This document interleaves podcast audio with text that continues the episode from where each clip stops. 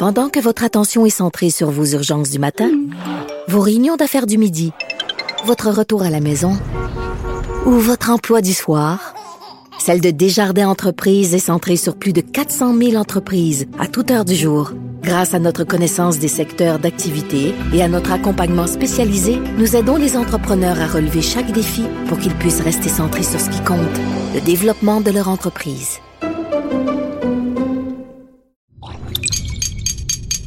Cube Radio. Il manie l'idée, la réflexion, la persuasion, le silence. Mario Dumont. Informé, cultivé, rigoureux. Il n'est jamais à court d'arguments. Mario Dumont. Pour savoir et comprendre. Bonjour tout le monde, bienvenue à Cube Radio. Bienvenue à l'émission. Une semaine qui s'amorce, qui sera euh, pas mal plus hivernal, ou en tout cas automnal, euh, donnant des, euh, des, des, des, des, premières impressions de ce que l'hiver qui s'en vient. Pour les gens de l'Est du Québec, vous avez déjà goûté à la neige. Euh, pour les autres, il semble bien qu'à la fin de la semaine, la plus grande partie de la population du Québec, peu importe où ils habitent, auront vu leur première neige de l'année. Donc après, il y a comme, comme pas eu d'automne. C'est comme si ça a été l'été pendant les deux premières semaines de novembre. Et puis, tout à coup, oups, on plonge en quasi-hiver. Quoi qu'il en soit, faut bien s'y attendre à ce moment-ci. J'allais faire un saut au sud, j'allais faire un saut en Floride en fin de semaine. Saut de deux jours pour voir les Dolphins, voir le football. Euh, j'ai pas tant que ça le goût de revenir. Là. 30 degrés Celsius, euh, ça se prend bien. 30 euh, degrés Celsius et pas de neige en perspective. Euh, moi, je suis pas un grand fan de l'hiver. J'ai failli y rester, mais je voulais vous retrouver aujourd'hui. On rejoint l'équipe de 100% Nouvelles. 15h30, c'est le moment de notre rendez-vous avec Mario Dumont. Bonjour Mario. Bonjour. Mario, si tu veux bien, dans un premier temps, on va aller à l'Assemblée nationale. Il y a le collègue Alain Laforêt euh, qui a du nouveau pour nous. Euh, Marc Tanguay a, nommé ses officiers. Oui, puis il n'y a pas de gros changements. Rappelez-vous, la semaine passée, jeudi, lorsqu'il a été euh, nommé chef par intérim, il avait dit qu'il n'y aurait pas de gros mhm. mouvements. on s'attendait que les discussions qui ont lieu en fin de semaine entre Marie-Claude Nichols et lui pouvaient peut-être amener euh, Marie-Claude euh, Nichols à devenir euh, leader parlementaire. Il n'en est rien. Donc, c'est le leader adjoint député de Néligan, Monsef Déragi, qui devient le leader parlementaire à la place de Marc Tanguay, qui a pris l'intérim de Dominique Anglade. Virginie Dufour, la députée de euh, Mille-Îles, devient la leader parlementaire adjointe. Pour ce qui est des deux autres, il n'y a absolument rien euh, qui change. Philomena Roti-Roti, la députée de Jeanne-Mance Vigée, reste whip en chef. Et Enrico Ciccone, le député de Marquette, reste le président du caucus. C'est le mystère là, entourant, entre autres, les négociations avec la députée de Vaudreuil qui a été expulsée du caucus le 27 mm-hmm. octobre dernier, qui a conduit, qui a précipité le départ de euh, Dominique Anglade. On sait qu'elle voulait euh, le poste de troisième euh, vice-présidente. C'est un poste qui avait été, entre autres, accordé par la chef sortante à France Benjamin jeudi. Le nouveau chef par intérim laisse entendre qu'il n'y aurait peut-être pas de changement au niveau de la troisième vice-présidence. Ça, c'est à suivre. Il n'y a pas beaucoup euh, de choses qui filtrent de la réunion qui a eu lieu hier. Rappelons qu'il y a un caucus du Parti libéral qui va débuter demain pour trois jours à l'Assemblée nationale. Donc, les nouveaux officiers. Le gros changement, c'est Monsef Déragi qui devient le leader parlementaire et Virginie Dufour qui est la leader parlementaire adjointe. Ça vient tout juste de sortir. Merci beaucoup, Alain. Je retourne donc à Mario. Monsef Déragi, leader parlementaire. Qu'est-ce que ça dit, ça, Mario? Ben, ça veut dire que même s'il songe à être candidat à la direction du parti, euh, on ne s'est pas retenu de lui donner euh, une mmh. fonction. Euh, ça dit quelque chose. Quand un parti a un gros caucus, ben du monde, comme on on mêle pas les affaires. Là. On dit, bon, ben, tous ceux qui veulent candidat être candidat à la chefferie, mais là, même Mme Dufault, Mme euh, qui devient la leader adjointe, euh, bon, elle a fait de la politique municipale à Laval, mais elle n'a aucune expérience parlementaire. Donc là, elle vient d'être nommée leader adjointe. Donc pour les libéraux, là, disons, c'est la mm-hmm. deuxième, c'est l'adjointe, la deuxième avocate qui va faire la procédure à l'Assemblée nationale. Et elle est nommée alors qu'elle n'a pas encore siégé une journée, là. Sais, elle va être en charge de, de, de, de, défendre les libéraux, puis de défendre le respect du règlement, puis dans les, le cours des travaux parlementaires, quand le leader est absent de la Chambre, c'est elle qui doit dire oui, doit dire non, donner son consentement ou pas. Mais elle a jamais assisté à une journée de travaux. C'est pas, pas pour dire qu'elle sera pas bonne, c'est plus pour dire, tu sais, le Parti libéral a plus beaucoup de monde. Une fois que t'enlèves Mme Nicole, bon, elle va peut-être revenir, t'enlèves Mme Anglade, il reste 20 députés. Là-dessus, il y en a 10 qui sont des nouveaux. Euh, donc, euh, t'as pas, euh, t'as pas un si grand éventail de, choix que ça, puis des gens qui ont vraiment de l'expérience, puis tout ça. on doit composer avec, avec l'équipe qu'on a. Là. Parlons du port du masque. Bon, on l'a vu ce matin, recommandé par la santé publique en Ontario. Euh, le premier ministre Doug Ford qui l'avait fait euh, la veille. Euh, je parlais avec un médecin en Ontario il y a quelques minutes. Lui avait l'air à dire qu'il se posait la question est-ce qu'on n'aurait pas dû même l'obliger? Le Collège des médecins recommande également. la santé publique va devoir nous parler ici au Québec. Et est-ce que tu vois un scénario où on pourrait revenir vers une obligation? Non. Ben, euh, non. Ben, ben, peut-être dans certains lieux très précis. Là, c'est déjà le cas, par exemple, encore dans les, dans les CHSLD ou dans certains types d'établissements. Est-ce qu'on pourrait élargir la liste? Mais non, le port, on va dire, généralisé là, dans tous les lieux publics. Euh, ben, à moins qu'il se passe les des transports, peut-être? Transport en commun, c'est le dernier endroit où on l'a enlevé. Euh, ce matin, mm. euh, Véronique, notre collègue, était aux abords d'un transport en commun, puis c'était un endroit quand même où les gens étaient assez enclins là, à le porter. Plusieurs le portaient plus que n'importe où ailleurs. Plusieurs le portaient parce que c'est certain que c'est un lieu de proximité assez exceptionnel. C'est rare que tu es aussi en contact de proches pendant plusieurs minutes avec des étrangers que dans le transport en mm. commun, même dans un magasin, tu vas croiser des gens, mais c'est rare que tu vas t'arrêter peut-être dans le fil pour payer. Mais t'es comme pris aussi, là. Oui, ouais, t'es pris, dans un espace fermé avec des, avec toutes sortes de gens, avec beaucoup de gens, avec des étrangers.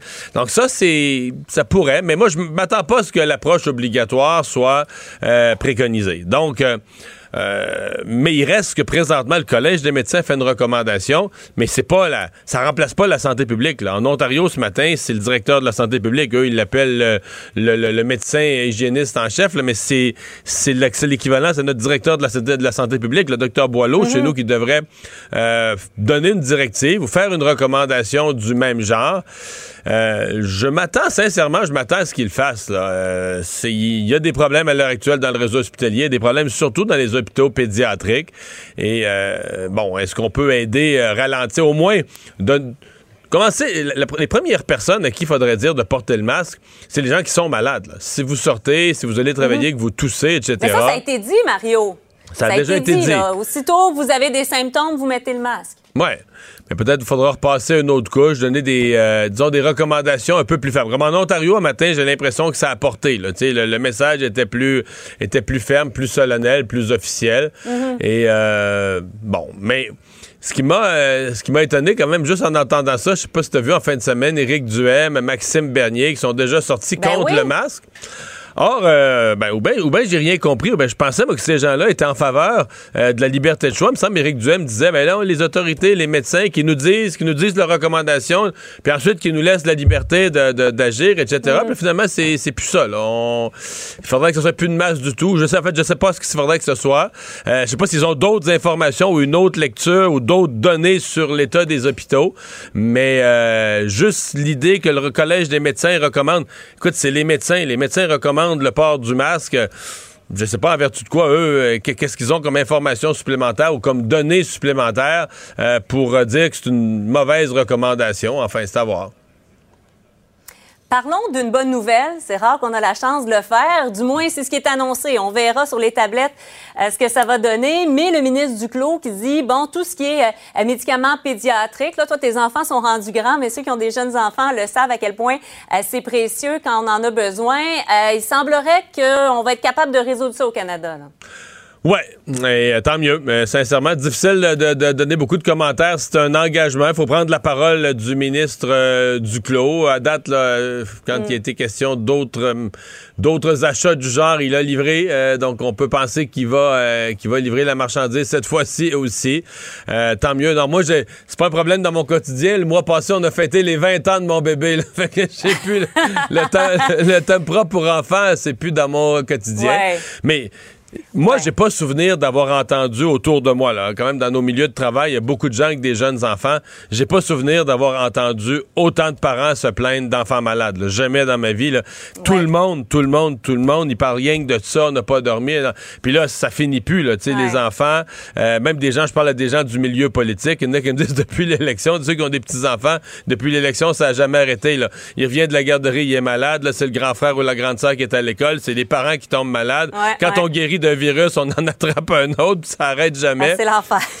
fait que euh, ça semble être un autre. Ouais. Ça semble être un non, automne dire, pénible. Qu'il n'y ait pas de pénurie de cache-cerne, parce que là, si on en a besoin, les parents, parce qu'en effet, les enfants euh, sont, sont, très malades. Je te coupe, Mario, parce que je veux te parler absolument d'espionnage euh, industriel ben avec euh, ce qu'on apprend. Donc, euh, un individu qui est soupçonné euh, d'espionnage chez Hydro-Québec et le ministre de l'Industrie, ministre fédéral, François-Philippe Champagne, a réagi sur cette question-là. On peut l'écouter tout de suite. On parle d'un individu qui était, dans, qui est impliqué dans le domaine des batteries. Vous savez, c'est un des domaines où au Québec, au Canada, on est présentement, on, est devenu le deuxième au monde comme joueur en importance dans ce domaine-là. Alors, quand il s'agit de propriété intellectuelle, quand il s'agit de minéraux critiques, quand il s'agit de chaînes d'approvisionnement qui sont critiques à l'économie du 21e siècle, moi, je pense qu'on doit faire preuve d'énormément de vigilance. C'est une première au Canada des accusations comme celle-là, Mario, et il faut dire que c'est du sérieux, là. Ouais, c'est extrêmement sérieux. Euh, tu sais, tant mieux là, que la GRC, euh, quelqu'un a détecté un problème, la GRC a agi, euh, des accusations vont être portées contre l'individu. Je comprends qu'il va comparaître demain. Ouais. Tu sais, je suis pas capable de m'empêcher de me demander, ouais, il y en a eu combien d'autres? C'est un peu la question qui me vient, moi. Est-ce que c'est la première fois? Est-ce que c'est la première fois que quelqu'un, on le sait, là, la Chine a des opérations, en tout cas, c'est réputé mondialement, euh, d'espionnage industriel, de tentatives de, de, de de, de, de, prendre la, la, recherche, la science des autres, la technologie des autres, en tout ou en partie, tu sais, mais... Donc, est-ce que c'est... Euh, tu sais... Euh, c'est le genre de matière où au Canada, de façon générale, on a tendance à être naïf, là, puis être du bon monde, puis de vouloir faire des bonnes affaires avec tout le monde, puis d'être bien gentil. Fait que est-ce qu'on euh, est-ce qu'on est-ce qu'on attache nos lacets assez serrés sur des questions comme celle-là? Je suis pas toujours certain. Moi. Bon, là, la GRC a agi. Euh, on a attrapé quelqu'un. Euh, j'espère qu'on va, on va faire quelque chose d'exemplaire. J'espère qu'on va passer le message aux autres des dangers au Canada d'avoir ce genre de comportement-là. Quand je regardais ça tantôt, je me disais, ouais. C'est le premier qu'on attrape. C'est-tu le premier qui fait ça? Peut-être. Peut-être, j'espère. À travers certain. ça, il y a un message aussi pour les dirigeants d'entreprise, hein, de voir aller ah. ça, euh, de se dire, ouais, peut-être que c'est pas juste dans les films finalement. Donc, euh, il y a de la sensibilisation, euh, sensibilisation euh, dis-je bien, à travers ça aussi. Merci beaucoup, Mario. Au revoir. Bonne fin de journée. À demain. Bye bye. Savoir et comprendre l'actualité. Alexandre Morand-Villouellette. Alexandre, c'est la saison de la chasse. Oui, c'est vrai, hein, euh, à l'automne. Qui ne signifie pas que toute chasse est autorisée en tout lieu. Non, tout à fait. Il y a des gens, deux hommes, qui l'ont appris à leur dépens. On raconte une histoire euh, jeudi passé à Montebello, en Outaouais, où il y a le fameux parc Omega. Mario, je sais pas si tu connais. Euh, mais je le connais de nom, mais je suis jamais allé. C'est très beau. Tu peux te promener en voiture. C'est un peu à la manière d'un Il y a safari. des hébergements dans le parc. Exact. Il y a des animaux partout, toutes sortes de, de, de faune qui peut être admirée. Mais c'est pas un jardin zoologique, c'est plus des animaux qui sont euh, cette espèce de dans notre, qui sont dans notre climat là, c'est ça, puis des animaux plus nordiques. Oui, exact, des animaux qu'on va pouvoir trouver ici au Québec ou dans des climats nordiques qui sont observables comme ça euh, dans la nature, un bel endroit comme ça, mais il y avait deux individus qui se sont introduits à 21h30 donc dans le parc et qui ont abattu des animaux, Mario, ni plus ni moins qui se sont mis à la chasse dans leur voiture lorsque la Sûreté du Québec est arrivée parce qu'il y a un garde de sécurité qui les a vus arriver et entrer par infraction dans le parc. Il y avait trois carcasses de sangliers, une carcasse de wapiti dans le véhicule des deux hommes de 47 et 21 ans qui ont donc été arrêtés parce que c'est un endroit qui est privé qui est protégé également pour les animaux. Donc, on n'a pas le droit de faire de la chasse, là. Absolument. Donc, ils sont vraiment Mais rentrés. Ils sont rentrés par la guérite, la voie officielle? On sait pas l'histoire. Le... Ben, c'est vraiment le, le, on les a vus rentrer de manière illégale. C'est un agent de sécurité qui les a vus Les sur aperçus. place. Donc, qui dit agent de sécurité dit c'est un endroit comme ça dans lequel on n'a pas le droit de rentrer. Puis, règle générale, c'est extrêmement bien indiqué comme ça. non, je pense parc. pas que tu puisses te tromper. Là. Des sangliers, un Non, c'est ça. c'est pas dans les animaux, règle générale, qu'on on va faire la chasse euh, à ce moment-ci à la saison. Ben, du moins, je suis pas un grand connaisseur de chasse, mais la chasse au Non. sanglier. Je vois plus ça dans Astérix. Non, mais en fait, est-ce le- qu'ils vont, ouais, plaider l'erreur? euh, ce Là, c'est c'est une bonne question, sincèrement, parce qu'il va falloir voir comment. Parce que je euh, disais plaider l'erreur de bonne foi, dire, ben là, nous, c'était la saison de la chasse, là. Ouais, puis c'est pas juste un sanglier. Toi, tu, là, penses, tu, peux pas, chasser- tu peux pas chasser à noirceur de toute façon avec des lumières, aveugler les Non, animaux. c'est ça. C'est déjà euh, interdit, là. Voilà, il y a toutes sortes de facteurs, disons, qui peuvent entrer en ligne de compte comme ça. Puis c'est surtout le motif. là. Est-ce qu'on voulait simplement aller abattre des animaux comme ça dans un parc protégé? Vengeance contre le parc lui-même? Est-ce que des gens Ou qui... qu'ils voulaient vraiment se faire de la viande avec ça? Le, Ouais. sanglier et le wapiti, ça se mange, c'est excellent, les oui, deux. c'est délicieux, mais il aurait pu en acheter quelque part. Je sais pas, dans un magasin de viande spécialisé, peut-être. Disons que c'est une bien drôle d'histoire comme ça au parc Omega, dans lequel ben, on n'est pas habitué de voir des chasseurs rentrer. C'est vraiment pas un endroit où on peut faire ça. Mais j'ai hâte de voir quand même. J'ai hâte de voir aussi comment la justice va traiter euh, ce genre de cas-là. Est-ce que c'est plus que du.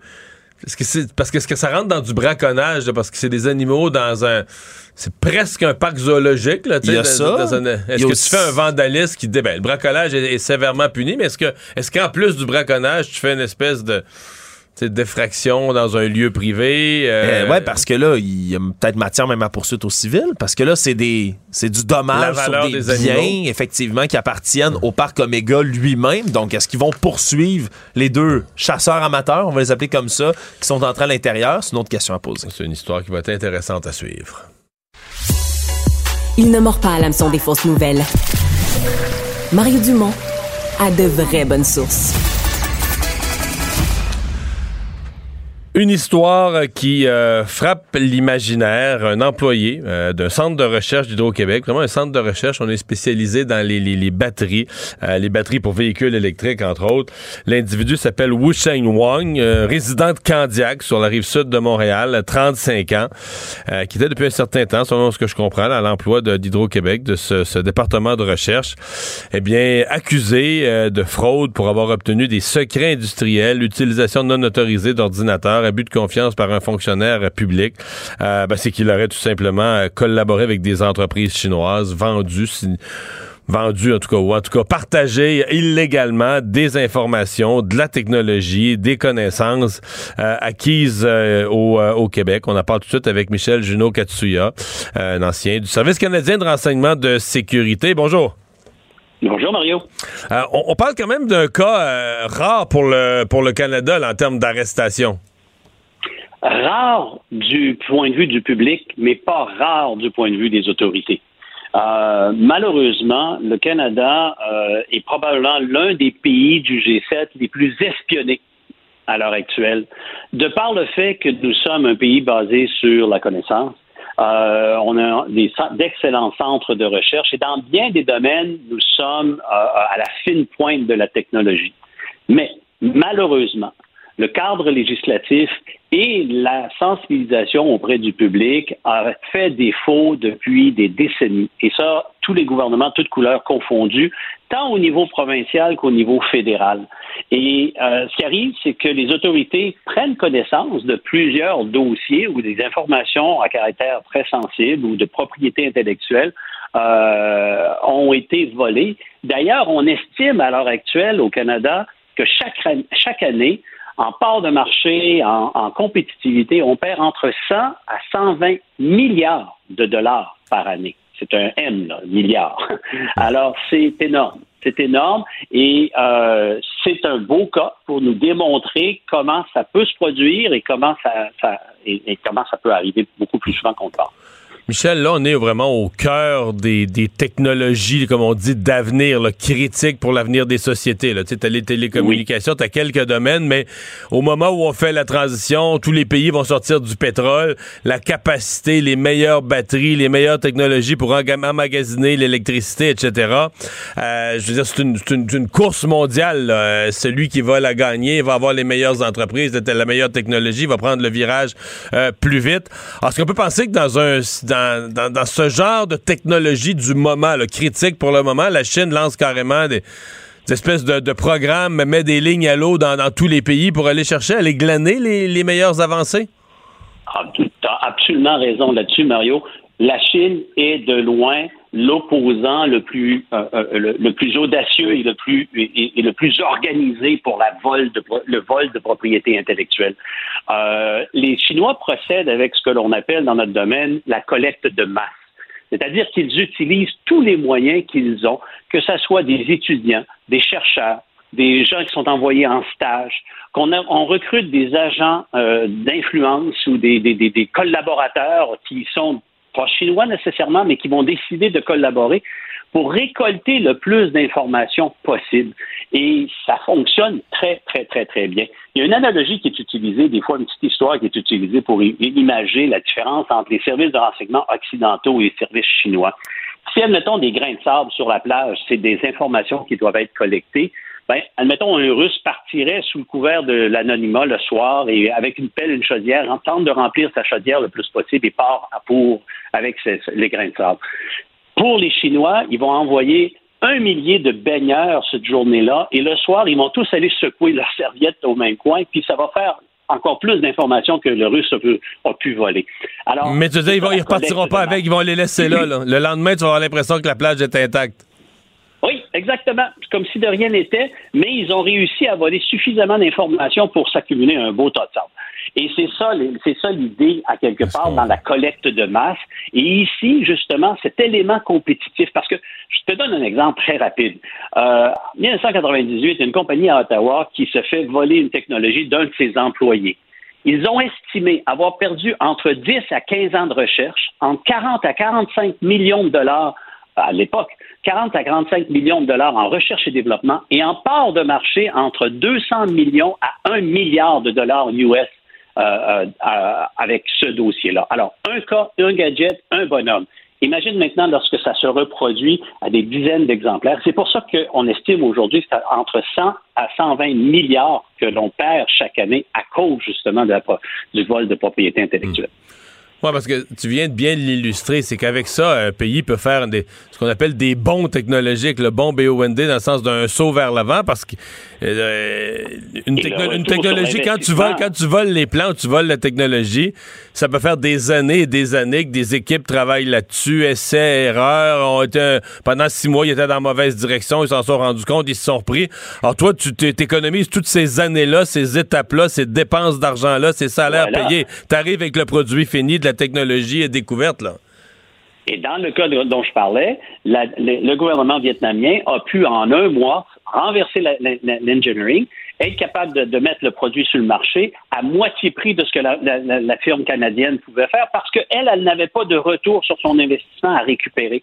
Alors ça, ça a un impact direct sur notre économie à nous. C'est une perte de compétitivité, c'est une perte de, de marché et c'est une perte d'emploi direct ici aussi. Donc, à quelque part, c'est, en guillemets, ça rapporte que de voler cette propriété intellectuelle-là. Et lorsqu'on a la population comme on l'a euh, en Chine, mais ce n'est pas aussi que la Chine qui fait ça. Il faut faire attention. Il y en a d'autres pays aussi qui le font. Et d'ailleurs, il y en a beaucoup même qui sont des alliés qui, viennent voler de la technologie. Alors, à quelque part, il y a une, une sensibilisation, il y a une prise de conscience qui doit se faire auprès de tous les gouvernements. Et je répète, tant provincial que fédéral. On doit sensibiliser nos entreprises. On doit avoir des, des un meilleur cadre législatif, de meilleures lois. aux États-Unis, en 1996, au moment de l'effondrement du bloc soviétique, on a compris qu'on passait d'une confrontation militaire à une confrontation économique. Alors, on a, on a euh, adopté la loi The Economic Espionage Act, donc la loi sur l'espionnage économique. Et à chaque mois, il n'y a pas un mois qui se passe où le FBI n'attrape pas quelqu'un et n'a pas la possibilité de mettre des poursuites contre des individus qui tentent de voler de l'information. Et ce n'est pas que les Chinois, encore une fois. Il y en a d'autres.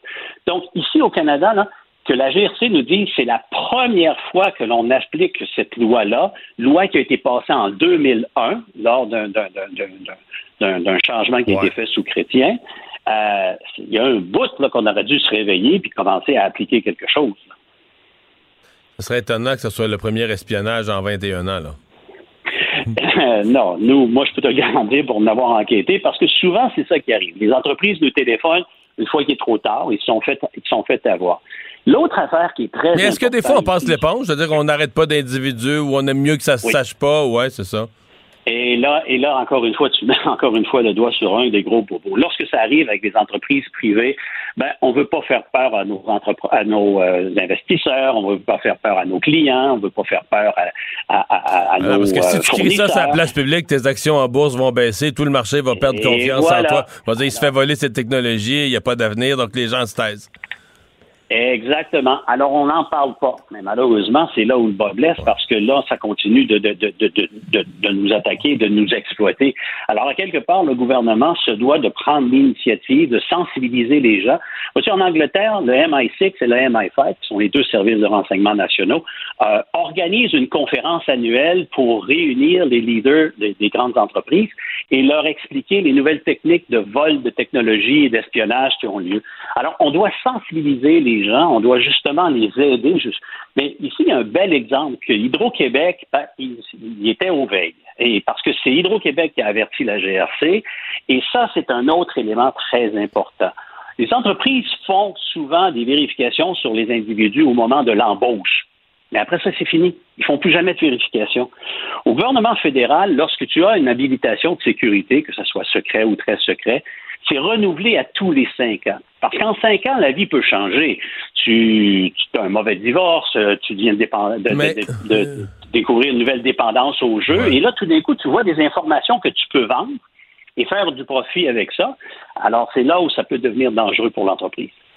C'était une de mes questions. Pe- Peut-être que la réponse n'est pas unique ou n'est pas claire, mais euh, quelqu'un comme ça, un, citoyen d'origine chinoise là, qui, qui, qui fait de l'espionnage pour la Chine, est-ce qu'il a été acheté par l'appât du gain, on lui a offert de l'argent, ou il a été contraint? Je te donne des exemples, mais euh, ses parents habitent en Chine, on les menace, ou on dit, garde, là, votre fils, là, il a accès à des informations qu'on veut, là, euh, fait qu'il est mieux de nous les donner.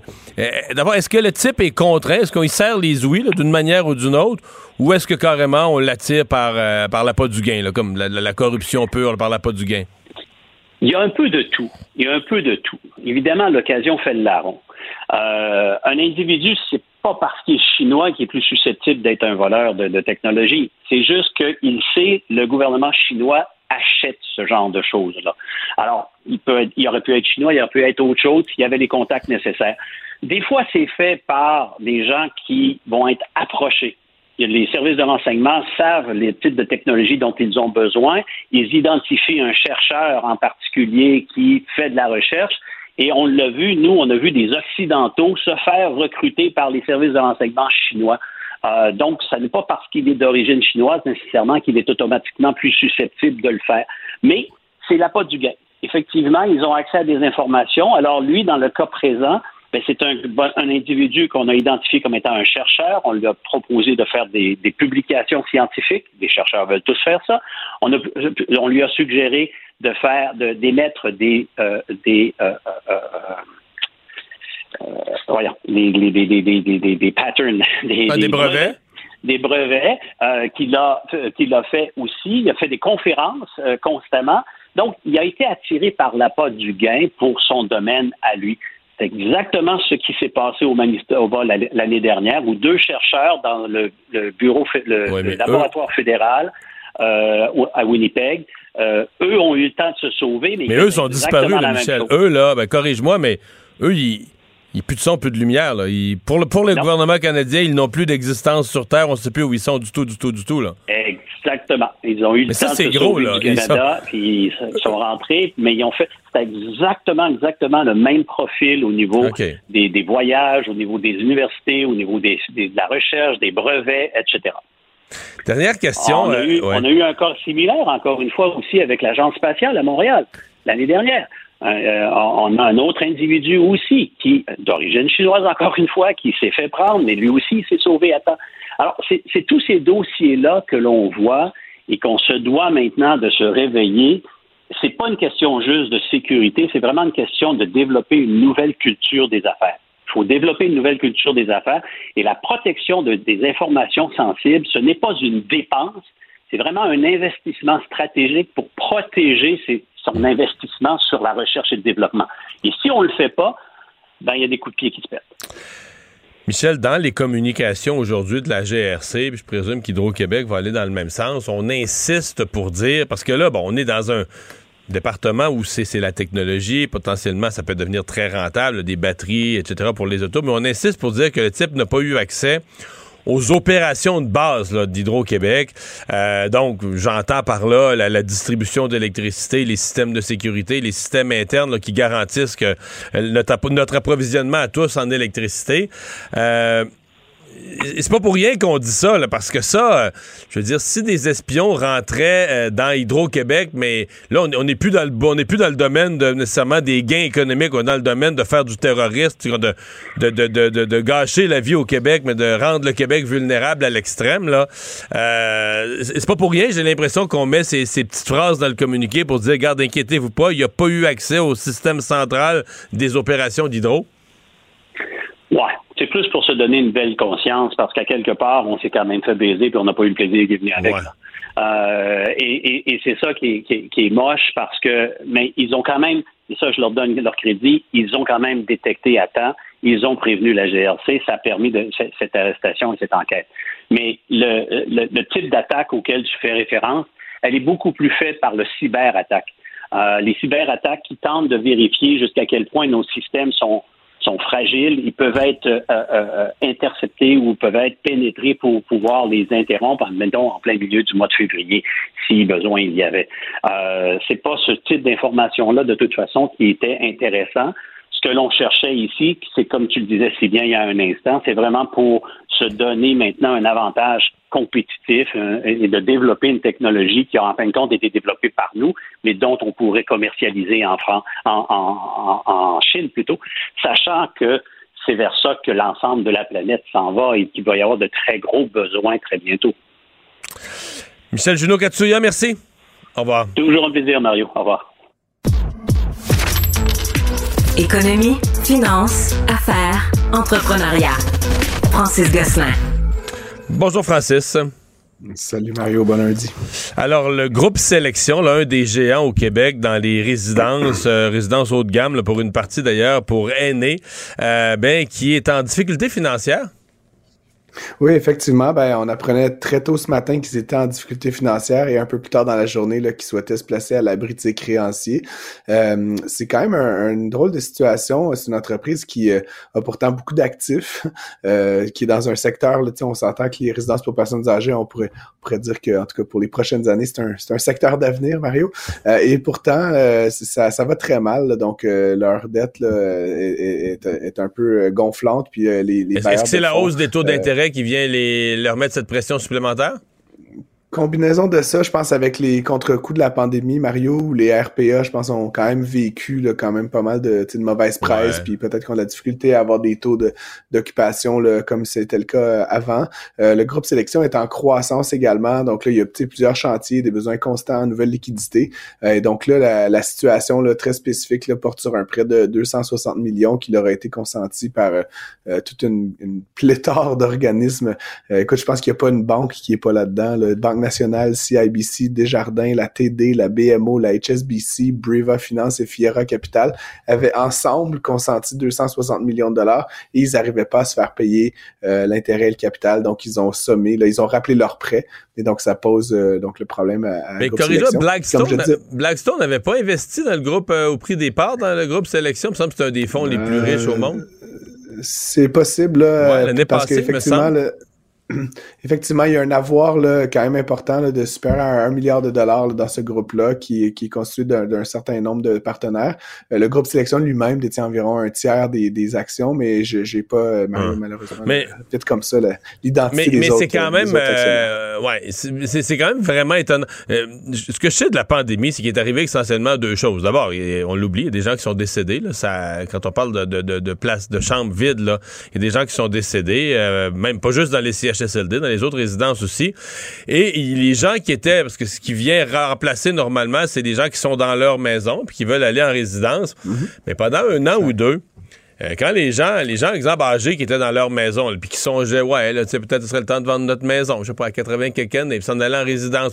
Les gens regardaient ça, puis ils voyaient les gens enfermés dans leur chambre, pas droit de sortir, tu sais, avec la pandémie. Ils disaient, ouais, c'est-tu, je pense qu'on va faire une autre année dans notre maison.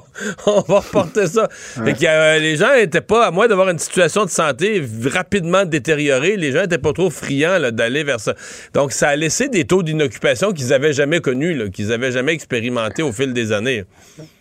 C'est sûr que ça a été, puis comme je, tu, tu l'expliques, Mario, donc ça a eu un incidence sur le taux d'occupation, sur évidemment la, capacité de ces organisations-là à renouveler euh, leur, euh, leur locataire, on pourrait dire. Euh, puis je pense que tu de manière générale, le fait que le secteur ait mauvaise presse, ça a créé toutes, sortes de tensions à l'interne. la presse le révélait ce matin que juste dans la dernière année environ, là, le groupe Sélection a perdu comme huit de ses tops, vice-présidents, directeurs là, aux communications, à la direction financière, aux affaires juridiques. Fait que c'est comme si finalement toute la direction avait quitté le, bateau là, en très, très, très peu de temps. Donc, tu c'est comme une tempête parfaite, je pense, pour le groupe sélection. Comme je le disais, ils ont beaucoup d'actifs au bilan, donc en principe, c'est juste une question de restructurer les prêts. Je pense pas que c'est une entreprise qui va disparaître au sens, tu comprends, euh, Mario, tu sais comme moi là, que la faillite au Canada, l'objectif généralement, c'est de remettre l'entreprise sur les rails avec le moins de dégâts possible. Donc, c'est ce qu'on souhaite là, euh, à, l'entreprise euh, et, à son fondateur là, qui embauche quand même près de 5000 personnes au Québec. Là. Donc, on pas voir cette entreprise-là disparaître. D'autres mises à pied dans les technologies aux États-Unis, dans les géants des technologies aux États-Unis. Ben oui, c'est euh, Amazon, en fait, qui ont annoncé, là, c'est pratiquement dans tous les médias, Mario, là, vouloir supprimer probablement autour de 10 000 emplois. donc, ça met en relation avec les 3 000 de Twitter et les 11 000 de Facebook la semaine dernière. donc, 10 000 emplois, surtout dans leurs équipes qu'on pourrait appeler corporative. Donc, ça touche pas nécessairement au personnel de plancher, ça touche pas aux gens là, qui préparent et livrent les colis, mais vraiment plus aux organisations, à la partie de l'organisation en charge de certains services. J'en avais parlé un peu la semaine dernière, l'assistant vocal Alexa, ça va pas super bien, la division de vente au détail, les ressources humaines chez, chez Amazon. Donc, euh, évidemment, c'est des gens donc dans les bureaux là, qui risquent euh, de perdre leur emploi. Ce qui me fait un petit peu euh, sourciller, Mario, c'est qu'on apprenait par le fait même, c'est Monsieur Bezos le fondateur euh, et ancien président d'Amazon, qui annonçait aussi aujourd'hui souhaiter vouloir redonner la quasi-totalité de sa fortune, qui est estimée à environ 125 milliards de dollars US, euh, à des œuvres charitables, caritatives. J'ai euh, lu le titre de son vivant, hein. c'est ça que j'ai cru comprendre qu'il a dit? Il a dit qu'il voulait le donner de son vivant. Exact. Dans les prochaines années, on se rappellera que M. Bezos s'était séparé de sa femme, son épouse avec laquelle il avait pratiquement cofondé Amazon, euh, Mackenzie Scott. Puis Madame Scott, elle a déjà, elle, commencé cette action-là. Euh, selon certaines sources, elle a, elle a une valeur nette d'environ 24 milliards de dollars. Là, fait qu'elle mange le, pain qu'elle veut. Mais elle aurait quand même, sur ces 24 milliards, donné déjà 14 milliards. Là, ce qui, enfin, il lui en reste 10, mais ce que je veux dire, c'est que c'est quand même beaucoup d'argent ben qu'elle a donné. Je comprends, donc, selon euh, le Wall Street Journal, elle aurait donné cet argent-là à 1600 organisations euh, au cours des dernières années. Puis elle, elle avait déjà annoncé cette intention-là au moment du règlement du divorce avec M. Bezos. Donc, celui-ci un peu suit dans, les, la trame de son ex-épouse, euh, Mme Scott. Un épisode de plus euh, dans la, les problèmes des euh, crypto-monnaies. La semaine dernière, c'était FTX. En passant, c'est comique parce que samedi soir, je suis allé à Miami en fin de semaine. Et samedi soir, je suis ah, allé voir le Heat qui joue. Il joue où le Heat? Dans le FTX Arena. FTX Arena, ouais, c'est ça. Ben, qui avait fait faillite la veille je regardais Mario quand même beaucoup d'équipes sportives dans la Formule 1. Il y avait un Grand Prix ce week-end. Quasiment toutes les écuries de Formule 1 se font financer par soit un Binance, soit un FTX, soit un crypto.com. Et donc là, la nouvelle, euh, ben, évidemment, FTX, c'est fini. L'entreprise est, en, carrément en liquidation, puis elle ne vaut plus rien, là, essentiellement. donc, ça, ça, va être vraiment intéressant de suivre euh, cette saga-là. Euh, son président là, va sûrement devoir faire face à la justice pour différentes décisions, des allégations mais, mais, de Francis, euh, le président, j'oublie son nom, mais qui était vu comme Monsieur, monsieur c'est ça, mais Monsieur discipline, Monsieur éthique, Monsieur dans le domaine des cryptos qui est un peu sauvage, un peu wild, lui était vu comme le, type parfait là. Ça a pas bien fini. Non, ben lui-même, justement, avait ce persona public-là, très plus blanc que blanc, mais ce quand on fouille un peu dans l'Empire FTX, il y avait une branche là, qui s'appelait Alameda Research, qui était pilotée, Mario, par des jeunes vingtenaires qui, franchement, n'avaient jamais fait ça de leur vie, et ils jouaient à coups de milliards de dollars sur différentes plateformes. J'ai fouillé la chose, là, je voulais juste en parler brièvement, Mario, parce que là, euh, il y a beaucoup de questions qui se posent sur d'autres plateformes d'échange, Gate.io, Crypto.com, qui semblent carrément fabriquer en ce moment là, de l'information pour rassurer les marchés, parce que selon plusieurs, ils auraient des pratiques à peu près similaires. Ce qui se passe, c'est qu'en fait, ils, jouent, hein, ils spéculent sur la valeur de ces monnaies-là. Puis dans un contexte comme on a vécu depuis le début de l'année, où la plupart des crypto-monnaies ont perdu 75% euh, de leur valeur, ben, ils jouent avec l'argent des autres. Là, avec, je sais pas si tu en as toi personnellement, Mario, mais toi et moi, n'importe qui qui va acheter des, des crypto-monnaies, il joue avec cet argent-là. Et évidemment, quand ça perd 75% de sa valeur, si tu veux retirer ton investissement initial, tu ne peux plus, ils ont plus euh, la capacité de couverture. Et donc là, ils fabriquent des, des preuves de réserve pour montrer qu'ils ont les liquidités, alors que c'est pas du tout le cas. Euh, donc, c'est quand même très inquiétant. Plusieurs analystes pensent que crypto.com pourrait être le prochain là, à, faire face à la musique. Puis là, c'est comme une traînée de poudre, là, Mario. Là, si, euh, mais est-ce que c'est ouais, mais est-ce que c'est une phase de, de, grand nettoyage pour les crypto-monnaies euh, pour que ça reparte plus fort après? Ou bien c'est la fin ou c'est la fin de plusieurs crypto-monnaies? Il va rester juste le Bitcoin puis deux, trois grosses? Comme... T'as l'impression que c'est quoi qui est en train de se vire? Ben, c'est bien des choses à la fois, Mario, mais comme tu l'as expliqué un peu par rapport à Sam Bankman-Fried, il y a, y a toute une écologie de personnages, je pourrais dire comme ça, euh, qui ont pas vraiment d'historique euh, financier ou bancaire. C'est des jeunes souvent avec des fortes compétences en technologie, mais tu sais, qui ça n'a pas été formellement régulé, encadré. C'est évidemment le message que la crypto-monnaie porte, là, cette espèce d'indépendance des banques centrales, euh, tu sais, un peu contre. On fait pas confiance aux banques de toute façon, là. Mais ultimement, ce message-là, il, devrait, il devrait venir avec une forme de confiance puis de régulation autonome ou je ne sais trop quoi. Puis là, ce qu'on voit, c'est que échange par échange, c'est plein plein de gimmicks, c'est plein de spéculations. Euh, c'est des gens qui n'ont aucune idée de ce qu'ils font. Là. On a entendu beaucoup parler de la, de la PDG de Alameda Research, là, qui était une jeune femme de 25 ans qui avait jamais fait ça de sa vie puis qui gérait genre 10 milliards de dollars d'actifs. C'est comme surréel, Mario. Et donc, euh, je sais pas si c'est la fin des cryptos. Probablement pas. Il y a plein d'usages là, euh, du quotidien. Mais la crypto, comme on l'a connu là, ces dernières années, comme une espèce de valeur refuge là, ou d'espèce de, de, de, de quelque chose chose qui avait vraiment des jambes. je pense que ça va prendre plusieurs années euh, de reconstruction euh, autour de nouveaux acteurs, puis probablement, là, n'en déplaise aux libertariens, là, mais avec beaucoup plus d'intervention étatique pour protéger les dépôts de, des gens comme toi, puis moi, puis monsieur, madame, tout le monde, qui ont acheté tantôt 100 dollars, 1000 dollars ou certains plusieurs dizaines de milliers de dollars, puis qui en ce moment sont en train de tout perdre, là, ce qui est quand même inacceptable pour des plateformes qui sont supposées des plateformes auxquelles on a confiance. Là, donc, à suivre suivre toute cette histoire. Francis, merci. À demain. Bonne journée. Pendant que votre attention est centrée sur vos urgences du matin, vos réunions d'affaires du midi, votre retour à la maison ou votre emploi du soir, celle de Desjardins Entreprises est centrée sur plus de 400 000 entreprises à toute heure du jour. Grâce à notre connaissance des secteurs d'activité et à notre accompagnement spécialisé, nous aidons les entrepreneurs à relever chaque défi pour qu'ils puissent rester centrés sur ce qui compte, le développement de leur entreprise. Maître vulgarisateur, il explique et communique l'inexplicable. Mario Dumont. L'exercice lui-même Mario Dumont. va faire sortir plus de vérité sur ce qui s'est véritablement passé à ce moment-là. Gérez donc ça, s'il vous plaît. Isabelle Maréchal. Mais c'est parce qu'à un moment donné, si on paye pas tout de suite, on va payer tout à l'heure. La rencontre, Maréchal Dumont. Bonjour Isabelle. Bonjour Mario. Alors, tu veux me parler de ces infirmières euh, nombreuses, là, on dit plus que jamais, qui ont échoué euh, l'examen de l'ordre professionnel? Je dis infirmières parce que, bon, elles travaillent, elles sont formées comme infirmières, mais euh, n'ont pas le titre officiellement, en tout cas, n'ont pas passé l'examen de, de l'ordre. de l'ordre des infirmières, exactement. L'examen de leur ordre professionnel, mais je tiens à rassurer les gens qui nous écoutent, elles ont elles ont gradué d'une institution d'enseignement du Québec, donc elles ont un diplôme d'études collégiales en soins infirmiers, donc un diplôme qui est décerné par l'établissement scolaire, mais donc avec le sceau euh, du ministère de l'Éducation. C'est tout à fait valide.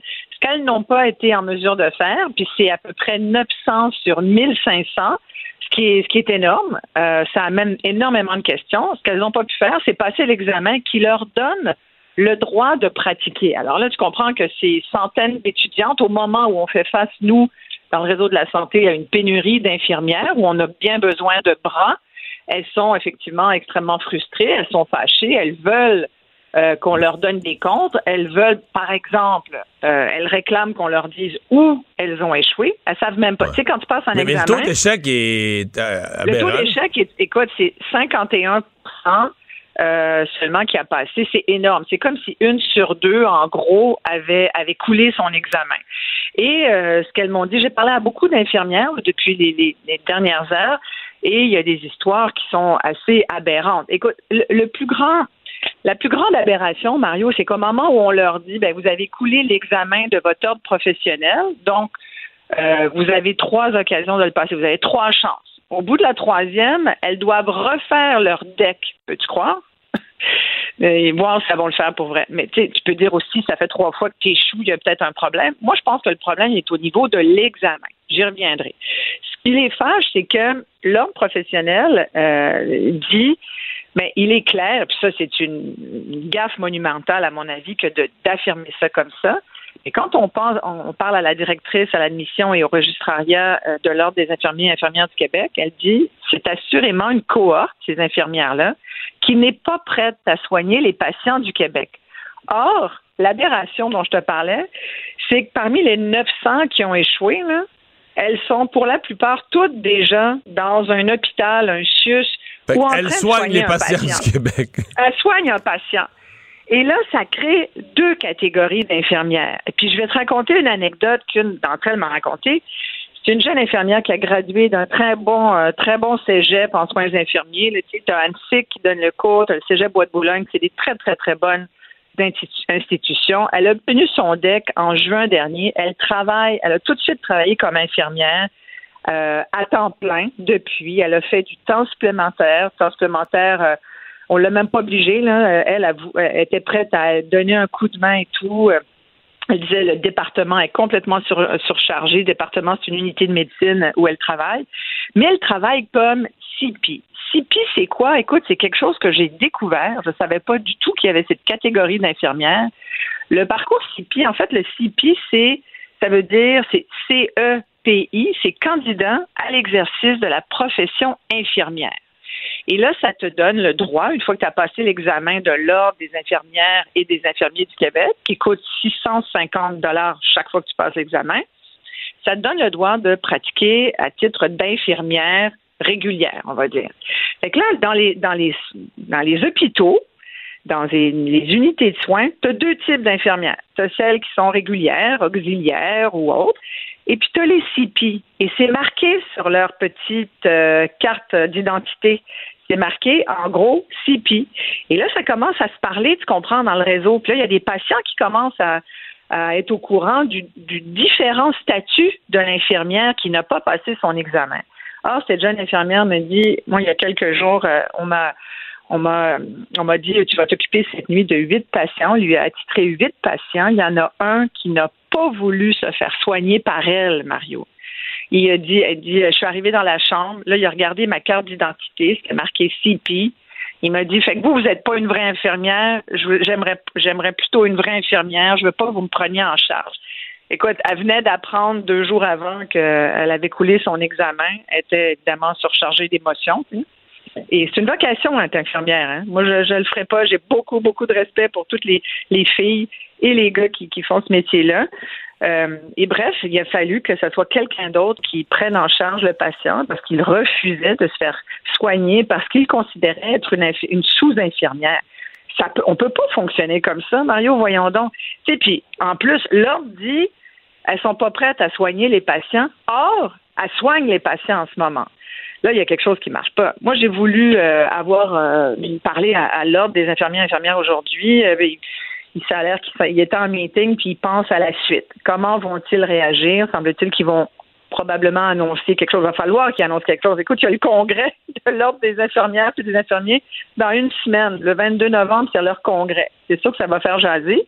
Puis d'ici là, ben, ils ont 900 infirmières euh, CP qui sont pas contentes, puis qui remettent en question. Il y en a qui, qui m'ont dit, écoute, moi, si j'allais en Ontario, j'aurais pas ce problème-là. Je, serais graduée d'une institution, puis j'irais travailler, puis ça me coûterait pas 650 pièces pour passer un examen entre autres frais, parce qu'il y a d'autres petits frais connexes pour se pratiquer pour l'examen. Il y a une application aussi qu'il faut se télécharger, qui, sert de pratique à l'examen. C'est une drôle de situation. Moi, sincèrement, j'aimerais beaucoup voir ce nouvel examen même si l'ordre dit bon, c'est à peu près le même que les autres années. Écoute, il y a une différence incroyable. Avant, là, la, moyenne, c'est autour de 70-71% Là, c'est 51 ben, excuse-moi à dire, aller faire une enquête sur euh, tous ceux qui l'enseignent. Ben moi, si l'enseignement si l'enseignement est devenu en un an si mauvais que plus personne passe l'examen, allez voir tous les départements qui l'enseignent au plus vite. Ben, exact, exactement. Moi, je les mettrais au défi. Moi, j'aimerais ça, avoir l'examen en main propre, puis demander à quelques infirmières, tu sais, qui ont 20, 25, 30 ans d'expérience de le passer, voir ça serait quoi leur taux de réussite peut-être que peut-être que l'examen. Moi, je mon hypothèse, c'est que l'examen est un problème. ça se peut pas là, ça. Il y a quelque chose qui marche pas. Et ce qui est encore plus, je trouve, dénigrant de la part de l'ordre professionnel, c'est quand même des futurs membres. Je trouve qu'il y a comme un manque de respect de leur part de sous-entendre qu'elles sont mal encadrées, mal formées et que pendant la pandémie, qu'est-ce que tu veux, les, les études, c'était pas tout à fait ça. Là. Sincèrement, j'ai envie de dire, hey, aïe, ça, ça va payer des cotisations plus tard à, cet ordre professionnel. Bref, moi, je pense qu'il faut que l'ordre réponde. Et il faut aussi qu'on rétablisse euh, les choses parce qu'après, tu sais, comme patient, tu dis attends. Moi, ce qui m'a étonné aussi, c'est les résultats au fil des ans quand même. Quand tu regardes euh, les examens, les taux de, des réussites, là, euh, en mars dernier, c'était 71% En septembre 21, c'était 81. Mars 21, 80% C'est vraiment depuis mars 22 qu'on assiste comme à une baisse euh, euh, du taux de, de réussite de cet examen-là. Il s'est passé quelque chose. Moi, si j'étais à l'ordre, je, regarderais je me poserais des sérieuses questions, puis je dirais, attendez, là, avant de scraper la carrière de plusieurs centaines de femmes qui, qui ont cette vocation-là. Écoute, j'ai une amie là, qui, qui a décidé, deuxième carrière, elle était comptable. Et elle s'est dit, moi, j'ai envie de donner, j'ai envie de redonner, j'ai envie de prendre soin. Elle a décidé, à plus de 40 ans, d'aller faire son cours. Et elle fait partie euh, d'une des cohortes qui a échoué. Et là, elle se dit qu'est-ce que je fais? Puis il comparait à, d'autres provinces, hein, mais il y a juste au Québec que ça te coûte 650 pièces puis que tu dois passer un examen comme ça pour euh, pratiquer ta profession alors que tu as un diplôme du ministère de l'Éducation. Il y a un sérieux manque ici. il faut que l'ordre réponde à nos questions. Point de vue et questionnement très intéressant. Merci beaucoup Isabelle. À demain. Merci Mario. À demain. Pendant que votre attention est centrée sur vos urgences du matin, vos réunions d'affaires du midi, votre retour à la maison ou votre emploi du soir, celle de Desjardins Entreprises est centrée sur plus de 400 000 entreprises à toute heure du jour. Grâce à notre connaissance des secteurs d'activité et à notre accompagnement spécialisé, nous aidons les entrepreneurs à relever chaque défi pour qu'ils puissent rester centrés sur ce qui compte, le développement de leur entreprise.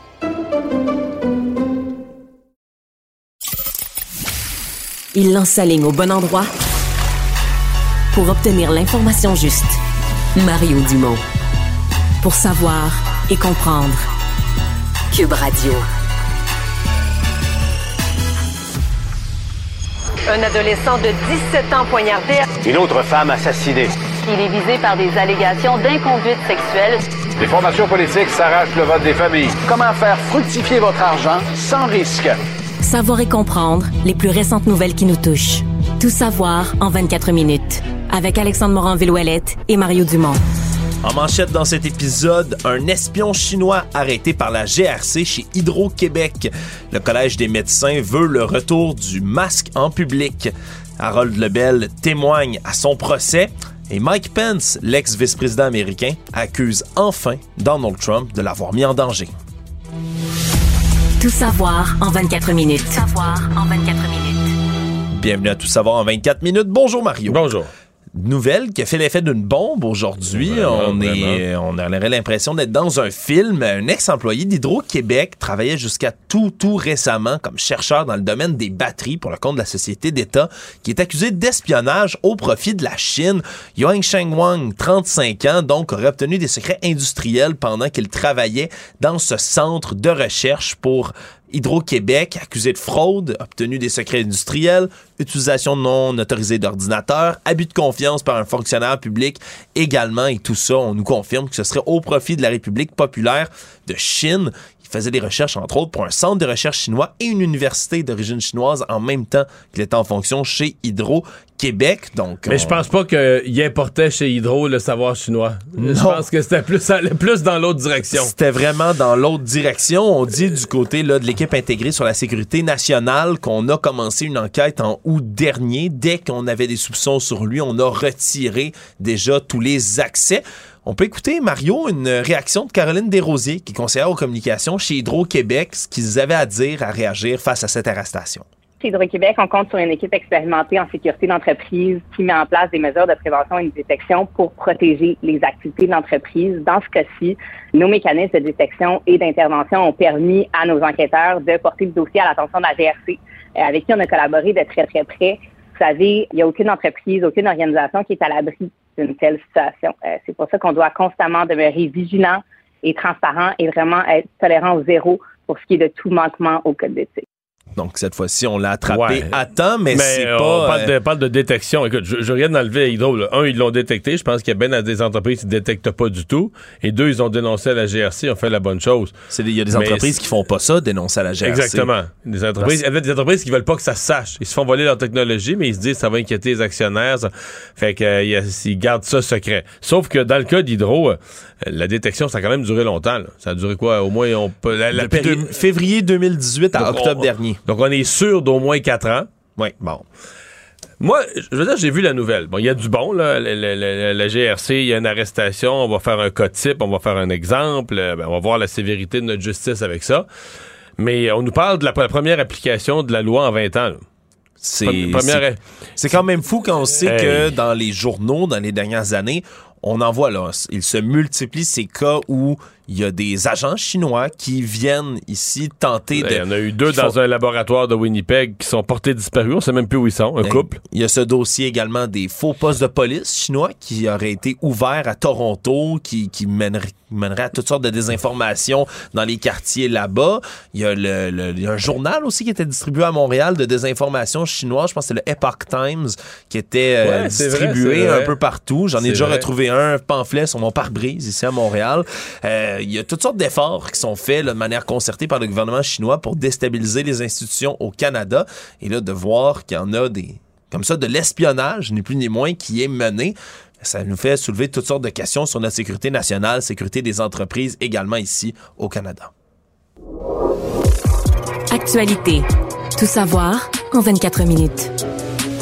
Avec la montée inquiétante des cas de virus respiratoires, entre autres chez les enfants, et le débordement donc qui en résulte là, des urgences pédiatriques, le Collège des médecins recommande à nouveau le port du masque dans les lieux publics pour se protéger, protéger les autres.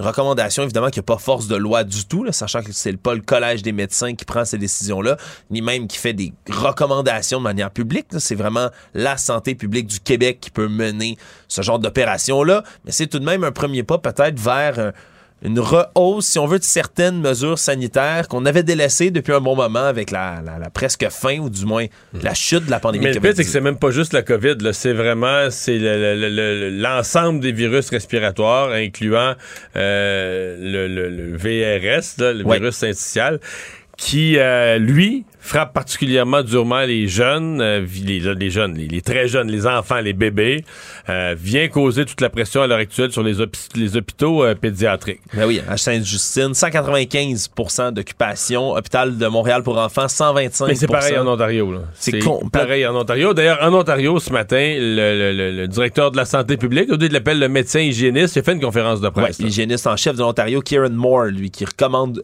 officiellement, donc dans le cas de la santé publique ontarienne, à nouveau le port du masque dans les lieux publics. Ils disent même, si vous avez des symptômes et vous avez des enfants à la maison, symptômes qui s'apparentent au rhume, vous pouvez porter le masque à la maison. Il faut surtout éviter la contamination auprès des enfants en ce moment. La pression, elle est chez les très jeunes, plus nécessairement chez les personnes âgées, quoi qu'ils restent à risque. il semble qu'il y a des enfants, des, des bébés, il y en a qui sont vraiment malades. Là. Ouais, Euh, malades, euh, soins intensifs là, à ce point-là dans les hôpitaux pédiatriques. Mais euh, est-ce que, moi la question c'est est-ce qu'on va être capable de ravoir, après tout ce qui s'est dit sur la pandémie, puis un peu de politique là-dedans, euh, une discussion sensée là, sur le port du masque? Je ne pense pas que nos, nos gouvernements vont revenir à ce qu'on a connu là, au cœur de la pandémie, à l'obligation de porter le masque, l'obligation partout. Mais mettons qu'on le recommande, là. Est-ce que les gens, euh, les gens qui veulent le porter le portent, les autres, bon, d'autres le portent pas. C'est certain que c'est pas tout le monde qui va, qui va vouloir accepter. Euh, C'est comme- vraiment le terme obligatoire, je pense, Mario, en fait, qui, Ben qui oui risque d'être euh, sous oui la et non, parce que tu vois, Éric Duhem lui disait en campagne électorale ou avant, là, disait Ah, pourquoi est-ce qu'on ne fait pas des recommandations que les médecins nous disent, c'est c'est quoi le, le- qui est bon pour la santé, c'est quoi la bonne chose à faire, puis qu'ils laissent ça au bon jugement des gens, qu'ils nous laissent la liberté de choisir? Puis là, c'est exactement ce qu'on fait. Puis ce que je pouvais lire en fin de semaine, c'est qu'il était encore contre. Oui, il a, tweet- il a recommencé à tweeter là-dessus. Oui, oui, oui, oui, absolument. Il était encore contre, il dit c'est décourageant, il s'opposait, il a dit le Collège des médecins recommande le port du masque, c'est décourageant, etc. Mais Dis, pourquoi ouais. c'est décourageant? C'est, c'est- oui, c'est peut-être, peut-être qu'il veut dire, c'est des- j'espère qu'il veut dire que c'est décourageant, là, qu'on soit encore pogné avec des virus respiratoires. Mais en quoi, pourquoi le Collège des médecins recommanderait pas ça si c'est la chose médicalement recommandée? euh? Dans tous les cas, je pense que si vous toussez, vous avez des symptômes de grippe, de rhume, de gastro, du virus syncytial, euh, portez donc un masque dans Ouais, les, dans les lieux si, on peut- publics. si c'est possible, on reste chez soi. Oui. Quand on est malade. Puis après ça, Et si on doit absolument sortir, ben, on essaie de pas faire exprès pour le répandre. c'est un réflexe qui est, qui est très propre à certaines sociétés asiatiques, entre autres là, en Corée du Sud, au Japon, où on va porter un masque quand on sent Oui, qu'on a depuis des 20 symptômes. ans, depuis le SRAS, là, ils sont, euh, On ils sont faire- habitués à ça. là. Mais ça pourrait être une habitude à prendre. Puis tout le monde en a des masques. Maintenant, chez nous, Mario, qui traînent, qui prennent la poussière là, de plus en plus. Des beaux masques, des fois avec des motifs. En, en quelques années de pandémie, on s'en est commandé des beaux. Pourquoi ne pas les remettre quand vous avez des symptômes? Dans les transports en commun, dans les lieux publics? Du moins, le Collège des médecins vous le conseille. Mais est-ce que la question, c'est est-ce que le docteur Boileau va parler cette semaine euh, avec la pression qui est autour, avec la pression du Collège des médecins? Et deux, est-ce qu'il va parler... Ce matin, le docteur Morse en Ontario, c'était une recommandation claire. La recommandation de la, santé publique ontarienne, c'est de porter le masque dans les, lieux publics, etc. Mais c'était sur la pointe des pieds. C'est-à-dire que son choix de mots. Puis quand il répondait aux questions des journalistes, tu voyais que euh, c'était coussiné, coussiné, coussiné, là, pas que ça heurte personne, mais c'était ça pareil. C'était ça la recommandation. Ouais, c'est spécial quand même que maintenant, le- on, on ait tellement eu à mêler le politique et la santé publique avec la COVID que... Que là, on n'ose pas dire, on n'ose pas dire les mots précis. Or, euh, ce matin, c'est intéressant parce qu'on a une journaliste qui est allée sur le terrain, ben, elle parlait à plein de gens, ben, qui étaient pas tous pour le masque. Là. Il y en a qui étaient contre, puis tu vois, qui ne voulaient pas le- vraiment le porter. Mais il y avait comme pas ce mal. Il y a personne qui était agressif. Là. Tu sais, il y a tant personne- mieux, parce qu'il y en a Ouais, encore ouais. qui sont agressifs. Oui, mais c'est ce que je me dis, mais ma réflexion est plus, est-ce qu'on s'empêche d'en parler adéquatement ou d'utiliser certains termes? Est-ce que 5% de la population mène 95? C'est ça, c'est ça ma question à laquelle j'arrive, qu'une grande majorité de la population est capable d'aborder ça de façon rationnelle, mais que euh, une tranche d'agressifs empêche tout le monde a peur d'avoir la vraie discussion. Euh, la santé publique va avoir peur d'utiliser les, les vrais mots dans sa recommandation. Tout le monde a peur de nommer les choses parce qu'on se dit, hey, là, qu'est-ce qu'ils vont dire, qu'est-ce qu'ils vont dire? Est-ce que, c'est ça, est-ce que 95% de la population se fait mener par 5? Le procès d'Harold Lebel pour agression sexuelle se poursuivait aujourd'hui avec un témoignage de l'accusé lui-même. Harold Lebel qui a fermement réfuté les, les, euh, la version des faits de la plaignante en ouverture de son procès, a affirmé qu'il ne l'avait jamais agressé. Par contre, a confirmé un fait. Il dit l'avoir bel et bien embrassé à ce moment-là. Il dit que c'était un baiser rapide et que par la suite, quand il l'aurait suivi vers les toilettes, comme disait la plaignante pour la pour la suivre littéralement jusque-là. Il voulait simplement s'assurer qu'elle était correcte, nier tout- tous les attouchements qui ont suivi dans le lit où se trouvait la victime alléguée à ce moment-ci. Donc, euh, un témoignage qui est vraiment en contradiction, sauf sur ce point-là du baiser qui aurait été échangé dans cette histoire. Donc, euh, témoignage qui se poursuivait aujourd'hui. Procès aussi devant jury, on rappellera, qui tr- devra trouver Ouais. si oui ou non Harold Lebel est qui coupable. est en train de devenir un peu plus court que ce qu'on nous avait annoncé avoir réservé, je pense, trois semaines de la cour. Deux à trois semaines, oui. Ouais, puis finalement, ben là, euh, il y a eu juste un témoin. En fait, il y a eu juste la victime présumée comme témoin pour la couronne. L'autre témoin, qui était l'autre personne qui était dans la maison, finalement, l'a pas fait témoigner. Et pour la défense, ben, je crois comprendre qu'il serait pas impossible pour lui d'amener d'autres témoins, mais pour l'instant, on a l'impression que ça va être juste Harold Lebel lui-même qui va témoigner pour sa propre défense. Euh, fait que, s'il est interrogé aujourd'hui, contre-interrogé demain, ça va être fini. Ben, il va rester juste aux avocats de chaque côté de faire leur plaidoirie. Et le jury, le, moi, le jury, à la fin de la semaine, s'il n'y a pas de surprise, le jury va être déjà en train de délibérer. Tout savoir en 24 minutes. Une décision prise par la Société de l'assurance automobile du Québec, la SAAQ, qui risque de mener à la suspension de permis de milliers de Québécois, des Québécois âgés plus particulièrement. À partir de maintenant, la SAC va suspendre automatiquement le permis de conduire des personnes qui ont des troubles neurocognitifs diagnostiqués, et ce, dès le diagnostic du médecin. Avant, si vous aviez un diagnostic de trouble neurocognitif, on exigeait un test avec la SAQ pour prouver que vous étiez apte à conduire. Maintenant, dans le fond, on renverse le fardeau. Ça va revenir aux conducteurs qui vont, eux, devoir contester la décision et aller prouver par la suite qu'ils sont encore aptes à conduire. Mais pendant ce temps-là, leur permis va être bel et bien suspendu. C'est une lettre qui a été envoyée aux professionnels de la santé qui confirme cette décision au début du mois de novembre. Et donc, on veut gérer et les risques au niveau de la sécurité routière et être plus simple au niveau du travail administratif. Mais ça pourrait toucher près de 422 000 Québécois qui sont au-dessus de 75 ans et plus, là, parce que c'est dans cette tranche d'âge-là qu'on développe le plus souvent de troubles neurocognitifs. C'est pas généralisé, mais ça peut arriver. Et donc, euh, on pourrait suspendre beaucoup de permis bientôt, Mario. Ça pose un dilemme quand même. Est-ce qu'on veut laisser des gens avec des troubles neurocognitifs sur les routes, même si c'est dangereux? Et de l'autre côté, Ben, est-ce qu'on veut fait, limiter l'autonomie des, des aînés? J'ai un peu de misère à me faire une idée parce que, bon, tu peux te faire diagnostiquer d'une nouvelle maladie qui s'appelle trouble neurocognitif, mais tu sais, qui vient d'apparaître, puis t'es encore bien correct, là. Ouais. Puis on sait que, bon, souvent ces maladies-là sont dégénératives. Fait qu'on sait que le pronostic, c'est que dans, dans un an, dans deux ans, dans trois ans, tu vas en perdre un petit peu chaque année. Mais pour l'instant, t'es, t'es tout à fait apte à conduire. Donc, si on t'enlève ton permis, là, on te prive. Peut-être qu'il t'en reste plus pour longtemps, peut-être qu'il t'en reste pour un ou deux ans à conduire, mais pour l'instant, t'es correct. On t'enlève le droit.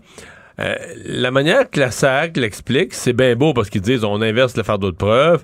Fait que la personne son permis est suspendu. faut juste qu'elle vienne passer son examen. Euh, c'est juste les délais. Est-ce que c'est si simple que ça? là? Quand tu inverses le fardeau de preuve, la personne dit Oups, là, moi j'ai plus de permis. Là. T'sais, la personne du jour au lendemain se retrouve sans permis de conduire. Euh, Est-ce que c'est quelque chose de simple, rapide, ou ça va y prendre six mois avoir un rendez-vous? Ouais, parce C'est- que c'est c'est vraiment la grande question. Ben, pour moi, c'est vraiment ça la question. Euh, pour le reste, ce qu'on nous dit, c'est qu'à la fin là, de l'exercice, c'est c'est les mêmes personnes qui auront ou qui auront pas un permis. Vous allez passer présentement, faut que tu ailles passer un examen. On te laisse ton permis jusqu'à l'examen, si tu peux le perdre. Là, on t'enlève ton permis jusqu'à l'examen. Euh, mais à la fin, après l'examen, techniquement, c'est supposé changer rien. C'est ceux qui auront passé qui auront passé l'examen pratique, l'espèce de, conduite accompagnée. Ben, ceux qui passent gardent leur permis, les autres gardent pas leur permis, ça change rien. C'est juste la, la, la présomption. Mais la présomption, si c'est une affaire de 2-3 jours, pas si grave. Si Eh c'est ben, une les- affaire de 6 mois pour chaque personne, Les délais d'examen de conduite, Mario, c'est tellement long pour des, C'est pour des jeunes peur. conducteurs, règle générale. Là, on ajoutera en plus ben, de traiter comme ça les requêtes, les contester la décision, aller passer un c'est ce qui examen. me fait peur. Puis c'est une personne âgée, mettons que ça prend six mois avant ton examen. D'abord, là, t'es six mois sans pouvoir te déplacer, faire tes affaires, alors que tu serais capable. Euh, Peut-être que tu as une maladie dégénérative et qu'il t'en reste plus si longtemps que ça, avoir de l'autonomie, pouvoir faire des choses avant de perdre tes facultés. Tu veux en profiter? Tu voudrais en profiter. Deux. Et trois, si t'as 80 ans, puis t'es six mois sans conduire parce que t'as plus le droit, puis t'attends l'examen, quand tu vas arriver avec l'examinateur, là, il me semble que tu vas être extrêmement nerveux, déshabitué de conduire, tout ça. Ça, Ouais. dans les pires circonstances. Ça fait six mois, sept mois que t'as pas touché au volant, là. c'est vraiment, ben oui, le facteur de stress. Tu fais bien de l'évoquer, j'avais même pas pensé. Ben, c'est tout ça, là, tu sais, que je, je, je, je- En théorie, ça a l'air à se tenir. En pratique, j'ai des questions. Savoir et comprendre. Tout savoir en 24 minutes. Une autre semaine se poursuit avec des témoignages à la commission sur les mesures d'urgence à Ottawa, Euh, alors qu'on a eu dans les dernières semaines la réponse policière. Après ça, c'était la motivation des manifestants qui était examinée. Après ça, c'était l'enquête publique maintenant qui entre dans l'analyse de la réponse du gouvernement fédéral. On attend le premier ministre Justin Trudeau, sept de ses ministres la semaine prochaine également qui vont venir. Cette semaine, c'est plusieurs hauts fonctionnaires canadiens. Et on a appris, entre autres, aujourd'hui que le département américain de la sécurité intérieure s'est renseigné sur le convoi de la liberté, le soi-disant convoi de la liberté, qui paralysait le centre-ville d'Ottawa. On parle, entre autres, de conversations téléphoniques au nombre de trois entre les hauts responsables de la Maison-Blanche, ni plus ni moins. Mais il y avait une volonté aux États-Unis. Il y a eu comme un convoi de camionneurs. Il y en a un, je pense, qui partait du nord pour se rendre en Californie. Il y a eu à un moment donné cette idée là, de convoi de camionneurs aux États-Unis pour aller bloquer des gens qui admiraient. C'était donc bien beau ce qui se passait au Canada. Ben, il y a eu des, des, si on veut, des simulacres comme ça, des imitateurs dans des pays comme la Nouvelle-Zélande, de convois de Ouais. camionneurs. Il y en a eu en Europe, en France, si je ne m'abuse. Pays-Bas également. On, il y en avait qui se prévoyaient pour Washington aussi. Donc, on voulait examiner la réponse à Ottawa, là, leur capacité à faire face à cette menace potentielle pour la sécurité nationale. Et on a euh, aussi proposé d'envoyer des remorqueuses en provenance de Détroit pour enlever les Ah camions ouais? qui étaient sur le pont Ambassador qui relie donc euh, Windsor et le Détroit, donc dans, dans ces environs-là. Donc on a, euh, on a vraiment euh, voulu étudier cette réponse, aider même le Canada, mais ça préoccupait plus la Maison-Blanche qu'on fait penser, donc ce- c'est ces convois pour la liberté à Ottawa. Donc ça va se poursuivre. Semaine prochaine, je rappelle, donc Justin Trudeau, sept de ses ministres. Drôle d'histoire qui nous parvient de l'Outaouais à Montebello. Semaine dernière, deux individus se seraient introduits par infraction dans le parc Omega. Parc Omega, donc avec des animaux qui sont en espèce de semi-liberté, si on veut, qui plutôt nordiques, des animaux comme ça qui vivent Ouais, c'est dans pas la forêt. zoologique, là. C'est plus des animaux nordiques, donc des animaux de notre territoire à liberté. qu'on peut Il- observer Il y a de l'hébergement sur place. Absolument. C'est c'est très, très beau en pleine nature où on peut observer ces animaux. Que une garde de sécurité a aperçu deux individus, 47 ans, 21 ans, qui entraient par infraction dans l'endroit, appelé la Sûreté du Québec et quand euh, ces derniers sont arrivés, se sont rendus compte qu'il y avait des animaux qui avaient été abattus, ni plus ni moins, par les deux personnes qui sont Les entrées carcasses étaient dans leur camion. dans leur camion qu'ils étaient en train d'amener comme si c'était une banale chasse, sauf que ça se passait après 21h30 le soir. Trois carcasses de sanglier, une carcasse de wapiti dans le véhicule. Il y a des armes qui ont été saisies par la police également.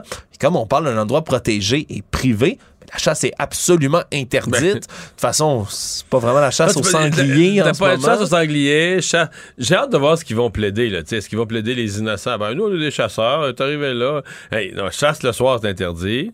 Euh, Dans une sang- zone protégée. Chasse au sanglier en France, oui. Là. Au Québec, c'est plus, c'est moins commun. Voilà. C'est moins commun. En France ou en Gaule. Oui, en. Gaule, exactement. En Gaule, effectivement, Obélix avait de, de très belles chasses. Mais de la, euh, donc, puis dans un endroit clôturé, gardé. Donc, est-ce qu'ils vont plaider est-ce qu'ils- En fait, est-ce qu'ils vont plaider euh, L'innocence ou avouer leur l'inconscience, ouais, ou ils vont reconnaître leur crime. Et de quoi vont-ils être accusés? Parce que est-ce que c'est juste du braconnage? Je dis juste, ce qui est très grave. Le braconnage est sévèrement puni. Mais est-ce que c'est plus? là? Est-ce que tu pourrais être. euh, est-ce que, tu sais, je veux dire, t'es, t'es- quelque part, t'es rentré par effraction sur un lieu? Après ça, euh, destruction de propriété destruction aussi, de parce que ça appartient au parc Omega, les animaux. Est-ce qu'on pourrait, est-ce qu'il pourrait même être poursuivi au civil pour la valeur des animaux? Le parc, c'est une activité récréative où les animaux ont une valeur. En tout cas, il me semble que c'est une histoire à suivre qui est plus qu'une simple histoire de, de braconnage. Euh, ouais, j'imagine un peu. je- il y a quand même des génies comme ça. dont on, voudrait, on voudrait être un petit oiseau pour être là, voir la réaction, voir, mettons, ce qu'ils disent là, aux policiers, là, tu sais, après ma barre. Ah, sanglier, ben oui. Sa- sanglier, ah, je sais pas. Moi, c'est dans notre truck, ça. Ça avait l'air bon, on avait faim, on a dit qu'on ferait un petit détour par le parc pour se servir. J'ai Ouais. hâte de voir l'explication, enfin. Économie. L'un des plus importants groupes de constructeurs propriétaires et gestionnaires de résidences pour personnes âgées, les RPA du Québec, qui s'adresse au tribunal pour se mettre à l'abri de ses créanciers. Le groupe Sélection, en ce moment, là, va devoir effectuer un redressement financier assez important.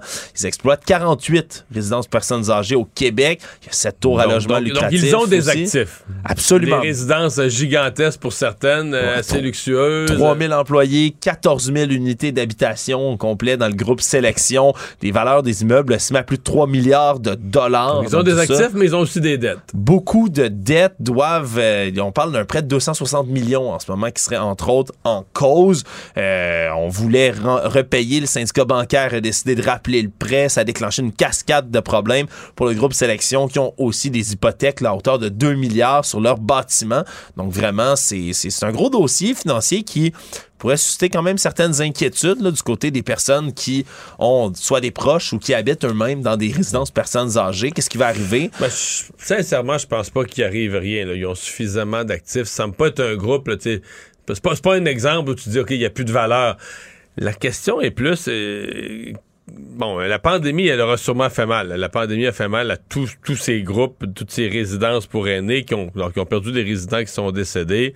Euh, les gens qui étaient pas en résidence, qui étaient dans leur maison, les aînés, n'avaient pas nécessairement le goût de les s'enfermer en résidence avec tous les règlements pendant la pandémie. Euh, mais bon, est-ce que pense bien qu'un redressement va être, euh, va être possible, mais c'est une euh, comme une mauvaise passe là, pour cette entreprise québécoise. Le monde.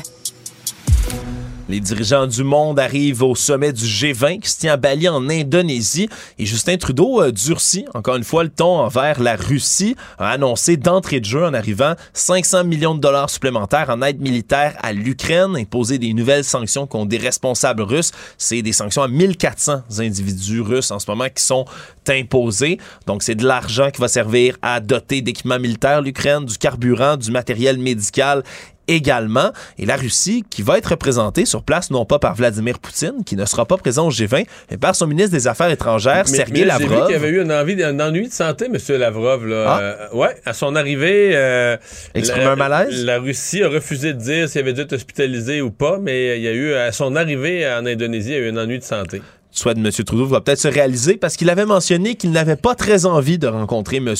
Lavrov.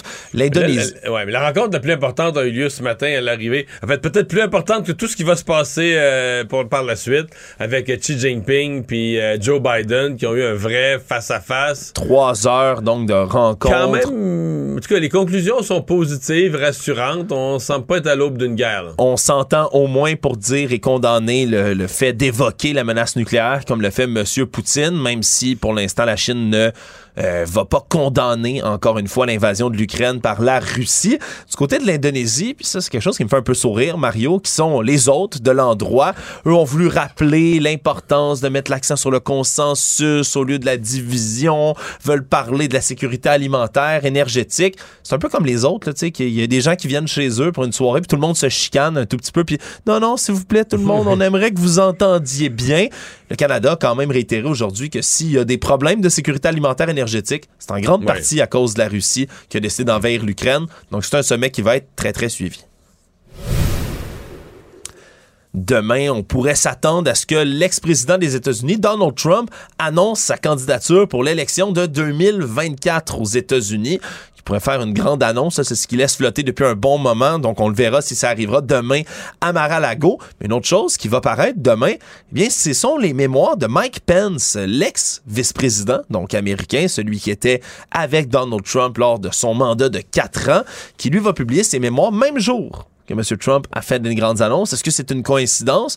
Peut-être pas au fait euh, des derniers propos qui ont été prononcés sur la chaîne américaine ABC par Mike Pence, qui a pour la première fois, ou du moins première fois de manière claire, accusé le milliardaire républicain d'avoir mis sa vie et celle de sa famille en danger. On peut écouter rapidement. And I said it doesn't take courage to break the law. It takes courage to uphold the law. I mean, the president's words were reckless. It was clear he decided to be part of the problem. Les mots du président ce jour-là ont mis ma vie et celle de ma famille en danger. Il parle évidemment de la journée de l'assaut du Capitole dans laquelle il était coincé avec les autres parlementaires à l'intérieur. Donc avait failli peut-être y passer avec des gens qui parlaient, chantaient même de Paul Mike Pence. C'est la première fois qu'on le sent. Euh, bon, on sait qu'il est choqué pour ce qui s'est passé ce jour-là contre Donald Trump. Je pense que c'est la première fois qu'il en parle en des termes aussi clairs. Donc son livre sort demain en même temps que l'annonce présumée de M. Trump, ça sera à suivre. À suivre. Résumer l'actualité en 24 minutes, c'est mission accomplie. Tout savoir en 24 minutes. Un nouvel épisode chaque jour en semaine. Partagez et réécoutez sur toutes les plateformes audio. Disponible aussi en audiovisuel sur l'application Cube et le site cube.ca. Une production Cube Radio. Pendant que votre attention est centrée sur cette voix qui vous parle ici, ou encore là. Très loin là-bas? Ou même très, très loin. Celle de Desjardins Entreprises est centrée sur plus de 400 000 entreprises partout autour de vous. Depuis plus de 120 ans, nos équipes dédiées accompagnent les entrepreneurs d'ici à chaque étape pour qu'ils puissent rester centrés sur ce qui compte, la croissance de leur entreprise. Mario Dumont. Probablement capable de vous battre à n'importe quel jeu de société tout en débattant des enjeux de société.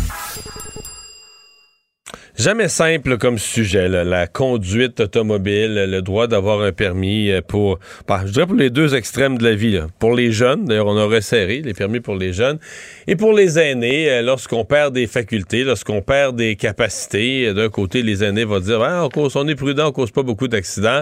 de l'autre côté, les gens qui sont impatients sur la route vont dire, eh, m'a dit, quand t'arrives en arrière d'un petit vieux, puis là, il sait plus où ce qu'il va, puis il, il voit plus clair, puis on entend de tout. Quoi qu'il en soit, la Société d'assurance automobile du Québec va euh, resserrer, là. Euh, et on ne sait pas trop jusqu'à quel point ça va toucher beaucoup de monde et durement des gens, mais va resserrer les règles, c'est-à-dire que dès qu'une personne va être euh, diagnostiquée avec des troubles neurocognitifs, on a envoyé la directive au médecin d'en informer la SAC et le permis de la personne va être suspendu immédiatement. Alors que présentement, la personne a le devoir d'aller passer un examen. Et si un examen pratique, et si on se rend compte que la personne n'est plus apte à conduire, à ce là, on suspend son permis. Là, on va inverser ça. On va suspendre tous les permis le jour du diagnostic. Puis on va dire, ben là, si vous voulez ravoir votre permis, euh, ben, présentez-vous tout simplement à un examen. Puis si vous le passez l'examen, on va réactiver votre permis de conduire. Le docteur Fadi Massoud est gériatre au CHUM et à l'Institut universitaire de gériatrie de Montréal. Docteur Massoud, bonjour. Bonjour, M. Dumont. Euh, donnez-nous, avant de parler de, de, SAC, euh, aidez-nous un peu quand on parle troubles neurocognitifs, euh, de quoi on parle? J'ai l'impression que les gens qui nous écoutent pensent tout de suite à l'Alzheimer. Est-ce qu'ils ont raison? Parlez-nous un peu de qu'est-ce qu'on appelle troubles neurocognitifs. Ben, les troubles neurocognitifs, c'est une nouvelle terminologie qui remplace le mot démence qu'on utilisait précédemment pour désigner un ensemble de maladies qui touchent les fonctions cognitives comme la mémoire, le langage, les fonctions visuospatiales. Le trouble neurocognitif le plus fréquent est effectivement la maladie d'Alzheimer que les gens connaissent le plus. Donc, donc, quand on pense à ça, on a raison, mais il n'y a pas seulement ça. Donc, tous les autres phénomènes de démence, etc., en font partie. Là. Exact. Tout à fait. Est-ce que toutes ces maladies-là sont dégénératives?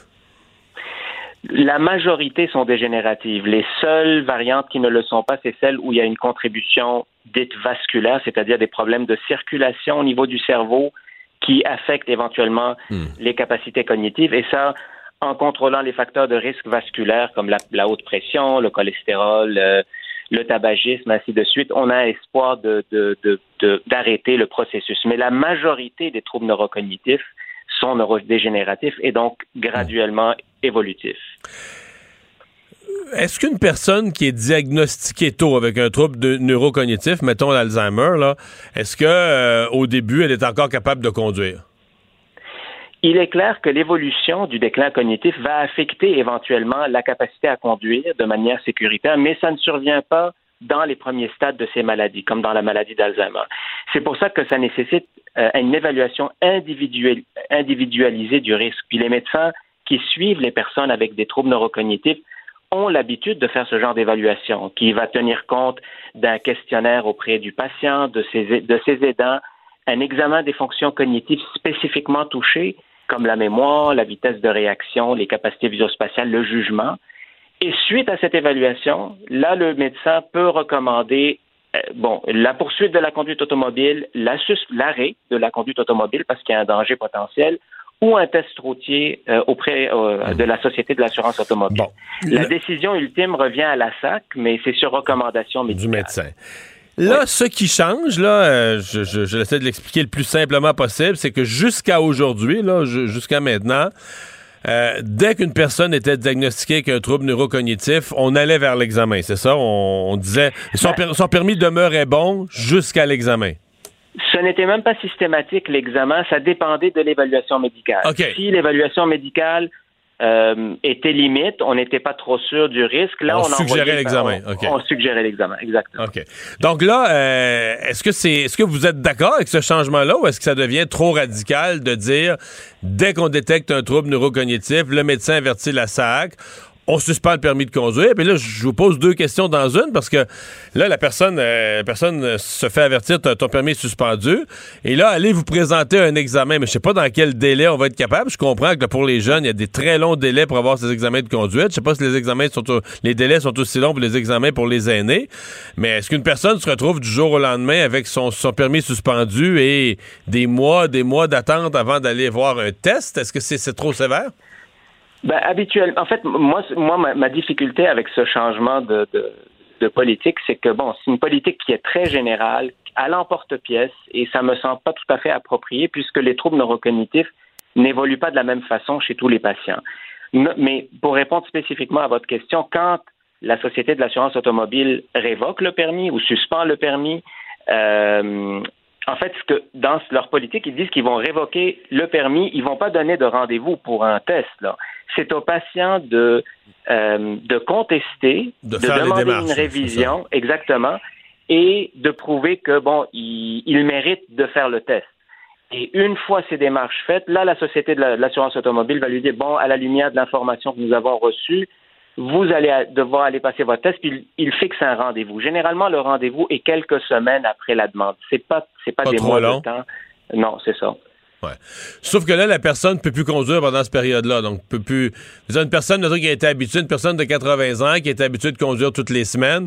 Mettons que c'est un petit peu long, là, tout ça, là, pour être trois mois sans conduire, puis jusqu'à temps d'arriver à, cette- à cet examen. Là. C'est tout à fait. Et c'est là ma préoccupation, Monsieur Dumont, c'est que euh, on va, on risque de révoquer le permis de personnes qui sont encore aptes à conduire, avec des impacts clairs sur leur autonomie et sur leur qualité de vie. Ouais. Et si on a l'Alzheimer, comme c'est dégénératif, je veux dire, on, mettons, mettons euh, vous, faites le diagnostic, la personne a l'Alzheimer, c'est au tout début. Vous faites l'évaluation, vous, comme médecin spécialiste, vous dites, allez, cette personne-là serait tout à fait encore capable de conduire. Maintenant, si elle perd quelques mois à ne pas conduire, veut dire là, il y a un, comme on dit, il y a un tic-tac, C'est, ces dernières. Cette personne-là sait que là, il y a un compteur qui est parti. Ce sont ses dernières années de qualité de vie. Euh, si on la prive d'une liberté de plus, là, on gâche rapidement ses, ses dernières années avant de se ramasser, là, être impotent, inconscient. C'est, c'est triste, mais c'est ça. Oui, tout à fait. Et vraiment, les capacités conservées euh, pour la conduite automobile, c'est dans les stades précoces, dans les premiers stades de la maladie. Donc, effectivement, on, on est en train de, de, de créer une, une, une- un genre de précédent, de, de modifier le règlement pour qui va causer des euh, un genre d'obstacle euh, dans les premiers stades de la maladie, alors qu'il y a une procédure qui existe déjà pour le suivi euh, éventuellement de la dégradation des fonctions cognitives. Ouais. Donc, euh, Parce que c'est. sûr euh, que c'est- C'est ma dernière. eh, Vous dites qu'il y a un suivi qui existe déjà. Eh, eh, Est-ce que les suivis actuels ou la situation telle qu'elle existait, avez-vous l'impression qu'on a mis sur la route là, des, des personnes euh, démentes, euh, perdues, euh, à des stades avancés de l'Alzheimer ou trop avancés de l'Alzheimer? Euh, avez-vous l'impression que c'était un problème? Et, et- et- et ces personnes causant des accidents, là, est-ce que vous avez l'impression que c'est un réel problème? C'est- sûr que c'est une préoccupation, puis il est certain que le, système en place ne sera jamais à 100 euh, je dis, il y aura toujours des situations euh, déviantes où il va y avoir des personnes sur la, la route qui n'auraient pas dû être- l'être, mais le système est conçu de sorte à essayer de minimiser ce risque. D'ailleurs, la Société de l'assurance automobile précédemment exigeait de tous les conducteurs de 75 ans d'avoir une évaluation médicale pour assurer leur sécurité à la conduite. Et ils ont repoussé ce, ce- cet âge-là à 80 ans parce que le nombre d'accidents statistiquement en bas de l'âge de 80 ans était relativement limité. Donc, on s'ajuste selon les statistiques, selon les données qui existent. Puis bon, on veut un système le plus, le plus sécuritaire possible, mais il ne sera jamais infaillible à 100 mais on veut toujours minimiser le risque euh, au strict minimum. Docteur Massoud, merci beaucoup d'avoir été avec nous aujourd'hui. Au revoir. Je vous en prie, merci. Au revoir.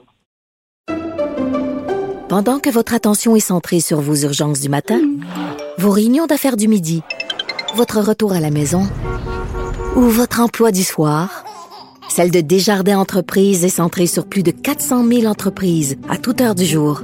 Grâce à notre connaissance des secteurs d'activité et à notre accompagnement spécialisé, nous aidons les entrepreneurs à relever chaque défi pour qu'ils puissent rester centrés sur ce qui compte, le développement de leur entreprise. Mario Dumont. Sous ses airs sérieux, se cache un gars qui ne se prend pas au sérieux.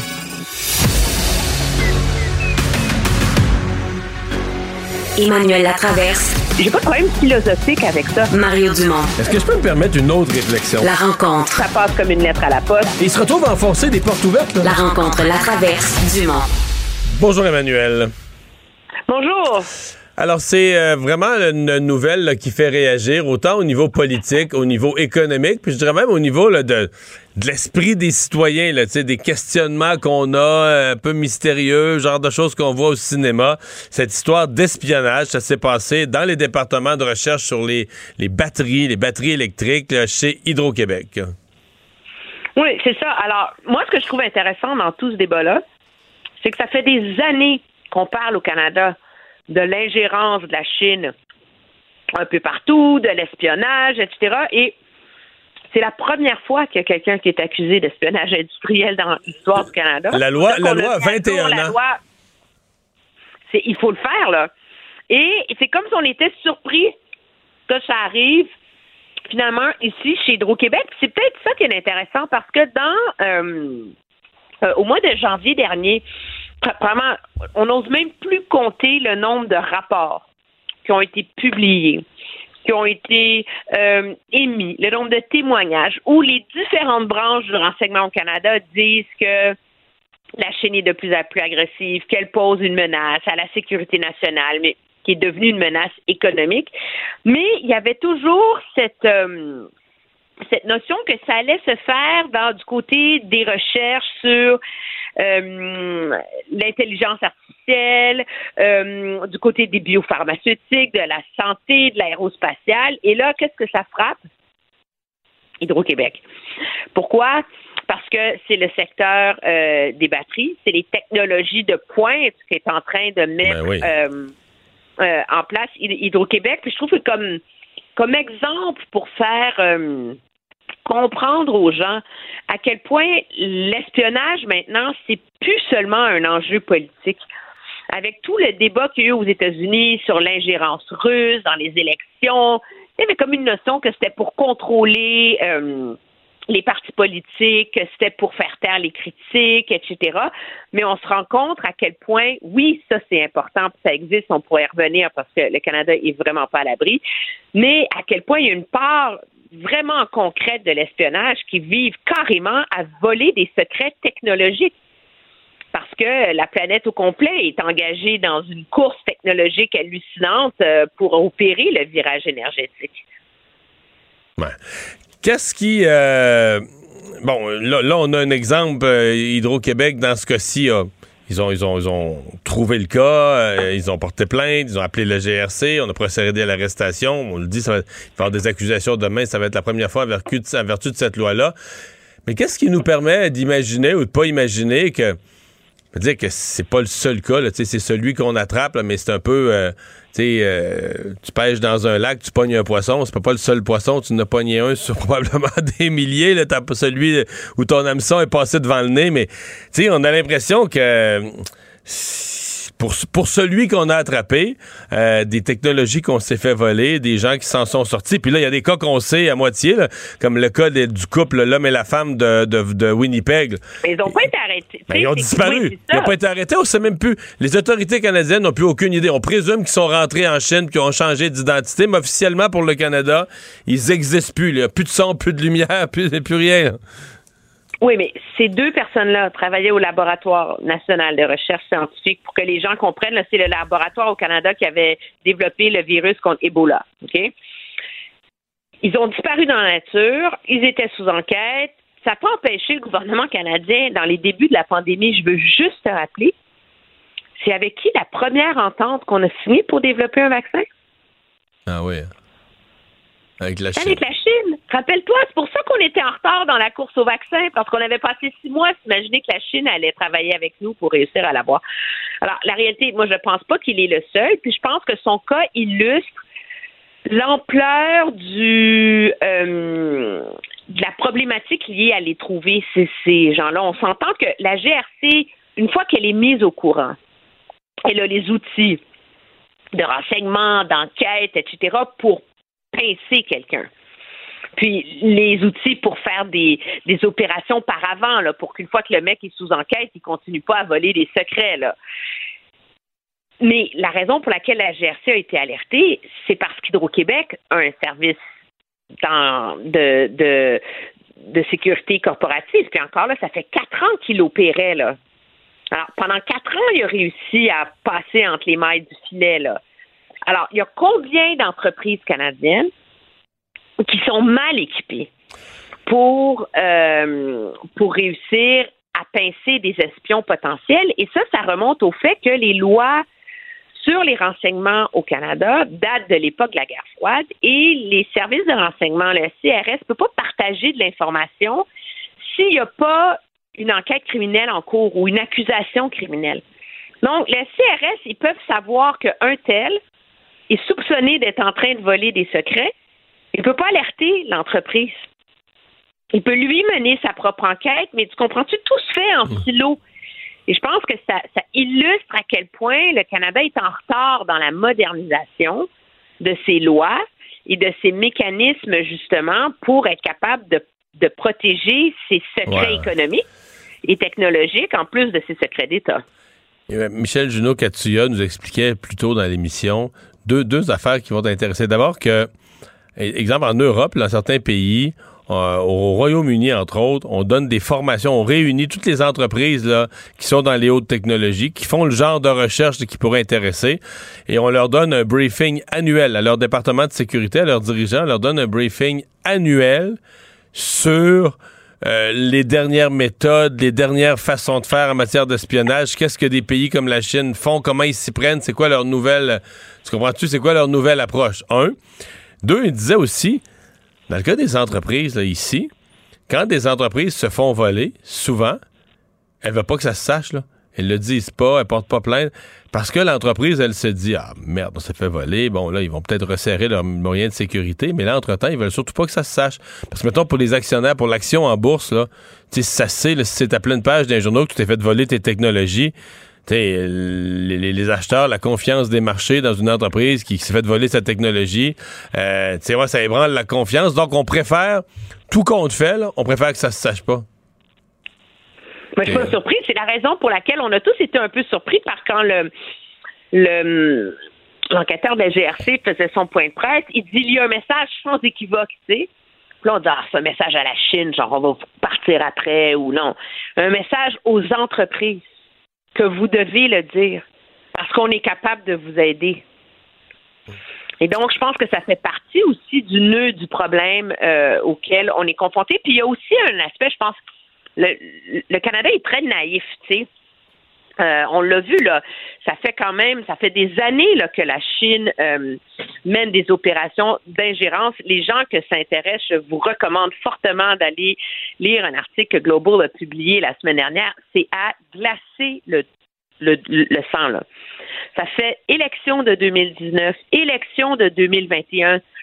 Les Chinois ont mené des opérations, là, mais d'ingérence, financement occulte, planter des candidats, intimidation. Nomme-le, et c'est tous les partis politiques qui sont touchés, là. C'est pas seulement un ou l'autre, là. Donc, ils sont hyper efficaces face à ça. Et le gouvernement canadien est très euh, avare de, détails, mais il veut même pas mener le débat sur la place publique. Moi, c'est ça qui me surprend. C'est quand on, on, on- nous, on, on suit ce qui se passe euh, en Europe, en France, aux États-Unis. Les enjeux de sécurité nationale font partie du débat politique. Alors qu'au Canada, la présomption, c'est qu'il ne faut pas en parler. Les gens sont trop niaiseux. On garde ça secret, puis euh, on espère que ça va bien aller. Mais De toute façon, on se fait rien, résultat, on, c'est qu'on on- se on se- on retrouve se fait avec rien un voler. pays très vulnérable. Ouais. On se fait rien voler, on est du bon monde, nous autres. Ben oui, on est du bon monde. Ceci étant dit, à la décharge du gouvernement Trudeau, moi, je pense que pendant deux ans, on a voulu tenir ça très, très mort parce qu'il y avait quand même deux Canadiens qui étaient en prison, Ouais, otages de la Chine. Là. Mais là, euh, il faudrait passer à autre chose. Là. Euh, rapidement, en une minute, euh, aucune nouvelle toute la journée du cas Marie-Claude Nichols. Ce que je comprends, moi, ce que je comprends entre les a c'est dit non.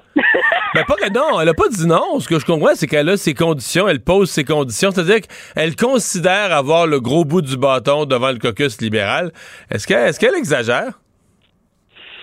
Mais pendant combien de temps faut que ça dure cette tu à un moment donné là, on disait ben fallait que Dominique Anglade euh, démissionne pour le bien du parti. Ben là, à un moment donné, Mme Nichols va devoir se poser la question est-ce qu'elle doit euh, mettre le parti avant euh, sa blessure personnelle. Je la comprends d'être furax là, ok? Contre Marc Tanguay, contre Enrico Ciccone, contre tous les officiers du parti qui ont contribué à la mettre dehors. Mais à un moment donné, qu'est-ce que qu'est-ce qui compte le plus? C'est la cause, c'est le bien du parti? Ou euh, c'est euh, ta blessure personnelle? Moi, je pense que on dit souvent que tout ce qui traîne se salit là, mais là, on est en train de rentrer dans cette zone-là. Là, je pense que ça. C'est comme si ça a assez duré, là. Faut qu'il faut que tout le monde mette de l'eau dans son vin. Là. Sinon, euh, de toute façon, c'est elle qui est perdante. Hein. Comme indépendante, elle n'aura jamais le pouvoir qu'elle peut avoir comme députée, là. À part de bloquer et d'emmerder ses collègues. Elle va trouver sa plate pas à peu près. Hey, merci Emmanuel, à demain. Au revoir.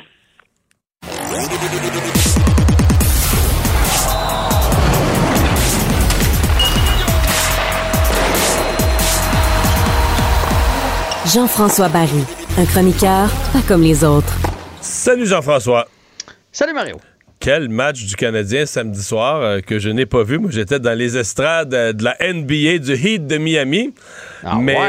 euh, ouais, ouais, quand même, quand j'étais au basket, mais quand même, quel match. J'ai j'ai vu un peu le résumé du match puis les, les- les meilleurs moments, là, mais c'est complètement fou, là. Ben, le Canadien qui a dominé, première des choses, qui a dominé les Penguins de Pittsburgh, même si au chapitre euh, du, du pointage, c'était pas le cas pendant un bout de temps, on tirait de l'arrière, on sentait que et on, était capable de revenir, et comme de fait, le Canadien est revenu. Combien de fois? donne- Trois fois, quatre fois, le Canadien tirait toujours de l'arrière, mais revenait toujours?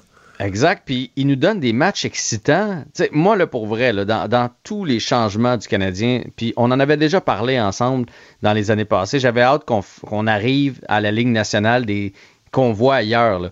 Les Oilers, les Capitals, les, Panthers, euh, des, équipes qui marquent des buts, le Lightning de Tampa Bay, des équipes qui sont vers l'avant. On attaque, puis on donne un show, puis euh, let's go. Et c'est ce qui se passe avec le Canadien. Même si le Canadien, finalement, avait perdu, mettons, en prolongation, il n'y a pas personne dans le centre belle qui serait sorti de là en faisant Bah, spectacle ordinaire, là. Tu sais? Fait que c'était. Mais un avec bon la show. victoire en plus, les gens qui ont payé leur billet samedi soir, les gens- le, le papa qui a amené euh, sa fille ou son fils, Ah, on va aller voir un match de hockey, il regrette pas, là. Ben, il regrette pas certains. Puis pour vrai, à chaque fois qu'on soit là-bas ou devant notre téléviseur, que le trio de Suzuki embarque sur la patinoire, on sent qu'il peut se passer quelque chose. C- Je me souviens pas la dernière fois qu'on a vécu ça. là. À chaque fois qu'il embarque, c'est Oh, livre là. Puis comme de fait, il crée des chances de marquer presque, presque tout le temps. Hey, Suzuki, as-tu vu son but? Ben, je l'ai vu, je l'ai vu. Il reçoit la rondelle dans l'enclave.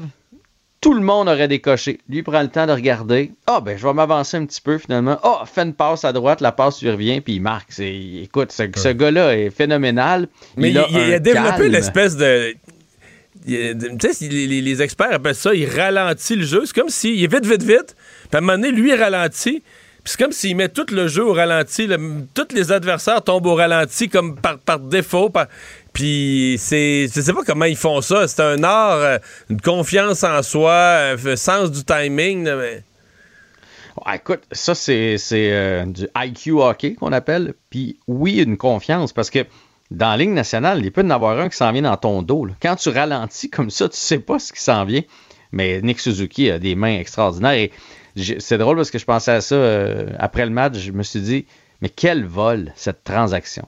On parle de plein de transactions qui ont changé le visage du Canadien de Montréal, mais Nick Suzuki et Thomas Tatar contre Max Pacioretty, je veux dire, ça va transformer le Canadien pour les dix prochaines années. C'est, une transaction majeure. Puis, tu on a beaucoup parlé du Canadien dans les huit premiers matchs hors concours. Pas de victoire, mais Nick Suzuki avait pas joué. Lui, quand il est dans l'alignement, il change. Il change tout. Et là, ben, Caulfield produit et on est en train de redonner confiance à Kirby Doc. Mais là, pas à peu près. Lui, c'est c'est la vedette de l'heure du Canadien. Puis je serais curieux, maintenant qu'il est en confiance, de le mettre sur une autre ligne. On le fera pas, là. On va garder ça de même parce que ça fonctionne, mais, mais là, on dirait que là, il est, il est libre de ses actions, libre de jouer. On dirait qu'il y avait un boulet qui traînait depuis Chicago, que là, là, il est parti. Et à 21 ans, ça, ça pourrait être un autre vol. On pourrait regarder cette transaction-là dans quelques années puis se dire, aïe, aïe, aïe, on a passé une vite aux Blackhawks de Chicago. Bref, ça va bien pour le Canadien. La semaine du Canadien, d'ailleurs. Oui. Euh, Les, Devils nouvelles du Canadien, oui. les Devils demain.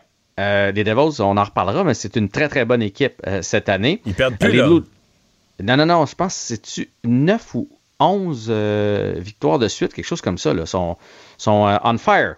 Les euh, Blue Jackets jeudi et les Flyers samedi. Il n'y a que les Blue Jackets que c'est à l'étranger. Les deux autres matchs sont à Montréal, mais on aura le temps d'y revenir. Ouais. Aujourd'hui, c'est quoi? Il y avait Armia et Drouin qui étaient des traitements. Ouais, des traitements pour Armia et Drouin. Honnêtement, euh, c'est pas une grosse nouvelle parce que pour vrai, on les sort de l'alignement, on en met deux autres, ça changerait pas grand-chose. Je veux pas être méchant, là, mais tu sais, euh, Armia a pas un point encore depuis le début de l'année. Drouin a quatre passes. Les deux sont dans le négatif pour la fiche de plus et moins. On a des joueurs de trop de toute façon. Alors tant mieux si on a pris des traitements, mais c'est ça. Ça va pas nous empêcher de dormir cette nouvelle-là aujourd'hui. Un honneur pour Jake Allen. Jake Allen qui est allé chercher le trophée Jean Béliveau. D'ailleurs, Mme Béliveau était là pour lui euh, remettre euh, le trophée. Ça, c'est pour l'implication euh, sociale. Jake Allen, on le sait, euh, a plusieurs causes, entre autres dans les maritimes. C'est un gars du euh, Nouveau-Brunswick avec euh, sa femme. Donc, euh, cette année, entre autres, là, sont allés chercher 75 000 lors d'un tournoi de golf.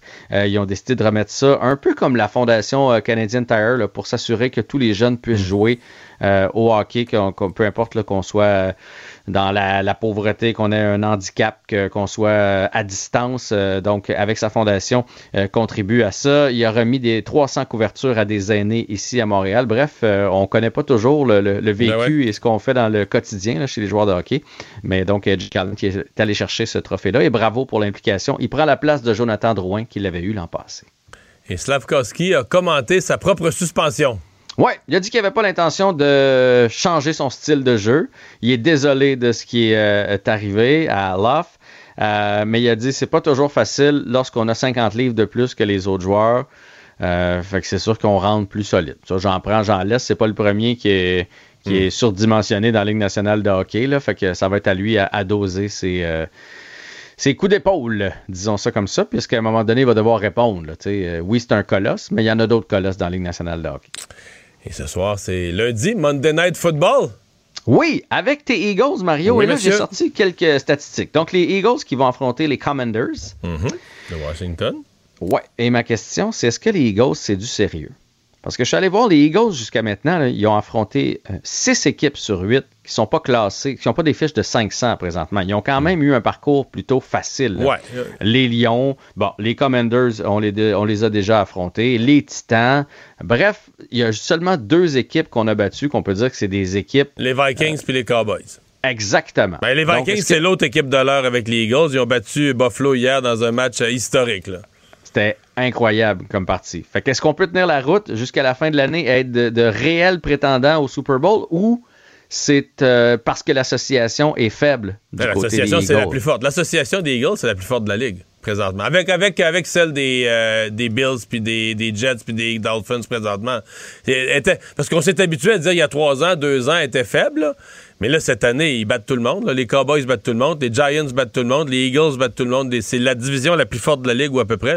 C'est dit- toutes- les équipes de cette division-là n'ont que des victoires. Ils ont des défaites quand ils s'affrontent entre elles, Mm. à l'intra-division. Mais sinon, quand ils jouent contre le reste de la ligue, ils battent tout le monde. Fait que donc, En fait, la hier, hier, Dallas a perdu contre les Packers. Ouais. Fait que la fiche de 8-0, elle est justifiée. là. Semi. Non, non, ils ont eu des matchs plus faciles dans le lot, mais, mais là, ce soir, ça va être quand même un test. Mais je crois pas au 10 je crois pas au 17-0 quand même. Tu finis, Ah, là, toujours, ça, tu finis toujours par en perdre une ou deux, quelque part. Et là, ce soir, c'est contre leur ancien corps? Oui, Carson Wentz. Mais on s'ennuie pas de lui. Merci, à demain. Salut, à demain. Pendant que votre attention est centrée sur cette voix qui vous parle ici, ou encore là, tout près ici, très loin là-bas, Ou même très, très loin. Celle de Desjardins Entreprises est centrée sur plus de 400 000 entreprises partout autour de vous. Depuis plus de 120 ans, nos équipes dédiées accompagnent les entrepreneurs d'ici à chaque étape pour qu'ils puissent rester centrés sur ce qui compte, la croissance de leur entreprise. Pour savoir ce qu'il y a à comprendre, Mario Dumont. Cube Radio. En direct à LCN. On rejoint Alain Laforêt maintenant à Québec. Vous avez une nouvelle de dernière heure concernant le Parti libéral et la députée Marie-Claude Nichols, Alain. Ben, il y a des négociations qui avancent rondement. C'est des informations qui nous ont été confirmées, euh, qui pourraient annoncer le retour de la députée de Vaudreuil au sein du caucus libéral. On sait Marc Tanguay, le chef par intérim, l'a rencontré dimanche. Les discussions se poursuivent depuis. Euh, ce qui semble se dessiner, c'est que Mme Nichols deviendrait troisième vice-présidente, mais pour un, un, court mandat, c'est-à-dire un mandat séparé. Franz Benjamin pourrait faire deux ans et elle deux autres années, c'est-à-dire terminer son troisième mandat comme vice-présidente. Tout reste à confirmer, mais il semble qu'on se dessine vers ça, ce qui permettrait la réintégration de Mme Nichols euh, au sein du caucus libéral, elle qui a été expulsée par Dominique Anglade le 27 octobre dernier, qui a précipité le départ de la chef du Parti libéral. Pour ce qui est des autres postes, euh, ils ont été assignés aujourd'hui par euh, le chef par intérim. Monsef Déragi devient le leader parlementaire, Virginie Dufour, la leader adjointe. Il n'y a pas de changement au niveau du whip. Ça reste Philomena Rotirotier et le président reste Enrico Ciccone. Ce sera confirmé demain. Les libéraux vont se réunir trois jours pour un caucus à l'Assemblée nationale. Voilà. Et que vous tombez bien, Alain, parce que justement, Mario Dumont et Paul Larocque sont euh, avec nous et on va rebondir évidemment sur euh, cette nouvelle. Euh, bonsoir, messieurs. Alors, Mario, euh, on a un petit peu coupé la poire en deux finalement pour que tout le monde soit heureux. Ben, il fallait ramener Mme Nicole dans le caucus. mais il fallait qu'elle revienne Ouais. elle aussi. Il faut pas voir que ça va des deux côtés. C'était pas, ça aurait été fort malaise pour les libéraux de la laisser en dehors du caucus, mais elle, la vie aurait été plate, elle aurait resté députée indépendante toute seule. Elle voulait pas ça non plus. Donc tout le monde avait intérêt de revenir. Je veux dire que le, le, le- le- le compromis me fait sourire quand même. Si vraiment on n'est pas capable de trouver des fonctions à chacun et que là on a coupé, j'ai jamais vu ça, on a coupé en deux le mandat. Donc euh, on va être vite, on va être deuxième vice-président ou troisième vice-président, pardon. Euh, deux ans pour un, deux ans pour l'autre. Je sais pas. Je trouve ça. euh, bon, tu sais, ça accommode tout le monde, comme on dit, ça règle le problème, mais c'est un peu boiteux quand même comme compromis à première vue. Là. Et en Mais même temps, Sophie, euh, j'ai hâte de voir est-ce que le mot excuse sera prononcé demain. Est-ce que M. Tanguy va faire ce que Mme Anglade a refusé de faire, de s'excuser? Euh, ça faisait partie de, de, de ces, de ces conditions. Maintenant, bon, si cette solution-là se confirme demain, euh, on verra, mais je suis d'accord avec Mario, c'est assez étrange comme, euh, comme solution. Mais il faut dire que euh, Marc Tanguay avait de la pression de la communauté haïtienne, Mhm. euh, notamment, qui n'acceptait pas du tout l'idée, la perspective Ouais. que M. Benjamin soit tassé là, pour ramener Mme Nichols. Donc, c'est- pas facile, le début de mandat qui n'est pas facile pour Mhm. M. Tanguy. là. On, on verra, on verra demain. Oui, on verra demain, effectivement. Je veux qu'on revienne sur cette histoire aujourd'hui qui a vraiment monopolisé l'attention. On n'est pas dans un film de James Bond, c'est bien vrai. Là. Un, un espion présumé qui a été arrêté, un ex-employé d'Hydro, qui fait Mhm. face à plusieurs accusations. Il aurait obtenu des, des secrets industriels pour la Chine.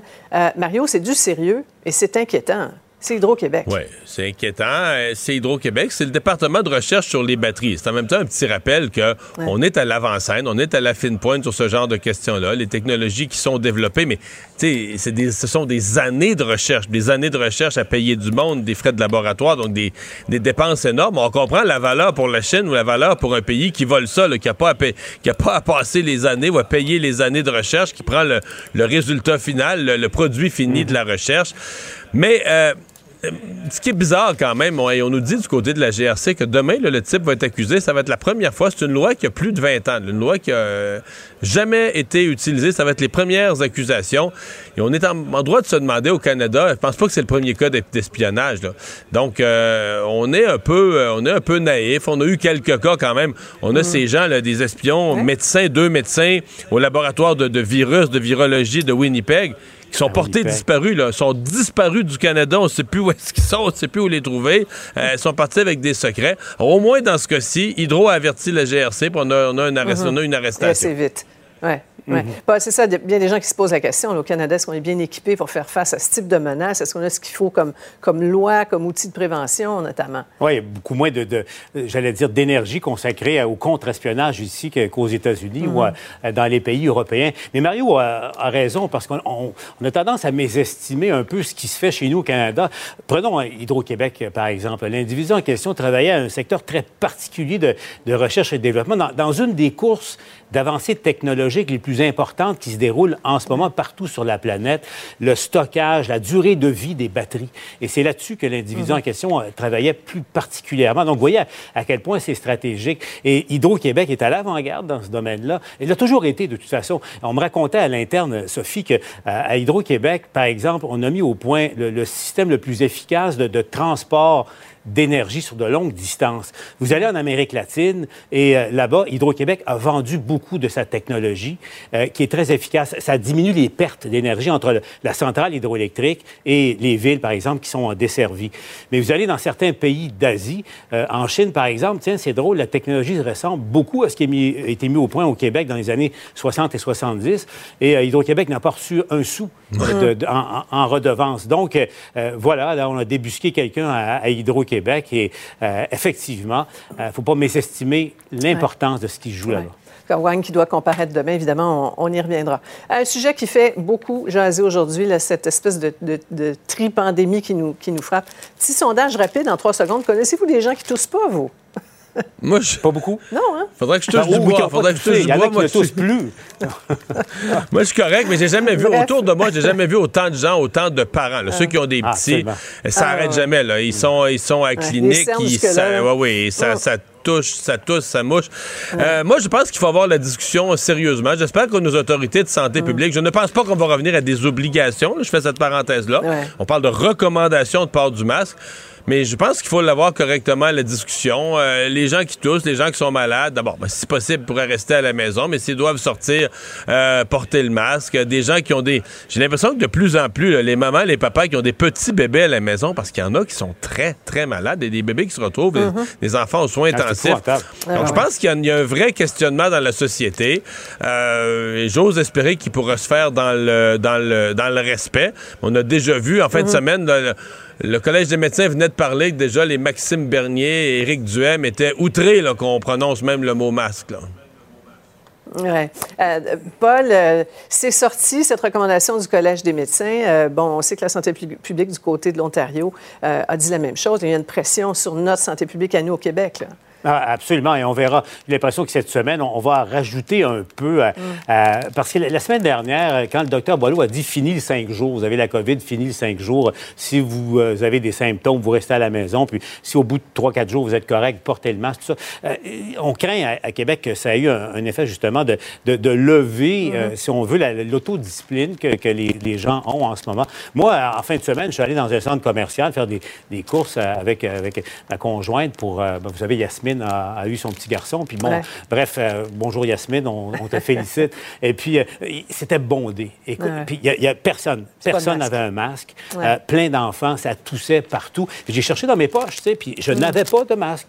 Parce que, tu sais, autant ça faisait partie de nos vies il n'y a pas si longtemps, on a comme écarté ça euh, au complet. Je ne sais pas si je vais le porter tout le temps, je pense pas, mais en même temps, je vais en avoir un avec moi maintenant, c'est ce que je me disais, quand on est confronté à des, Ouais. à des, des- des- des petits lieux bondés, À des lieux il va publics falloir y, fermés. y- y repenser, même si c'est pas ce qu'on a à l'esprit et ce qui nous tente particulièrement en ce moment. Alors, allez en paix et portez-vous bien. Merci beaucoup. Tous pour un, Sophie. Ah voilà, c'est ce qui conclut notre émission d'aujourd'hui. Je vous souhaite une bonne fin de soirée. C'est Antoine Robitaille qui s'en vient. À demain. Cube Radio.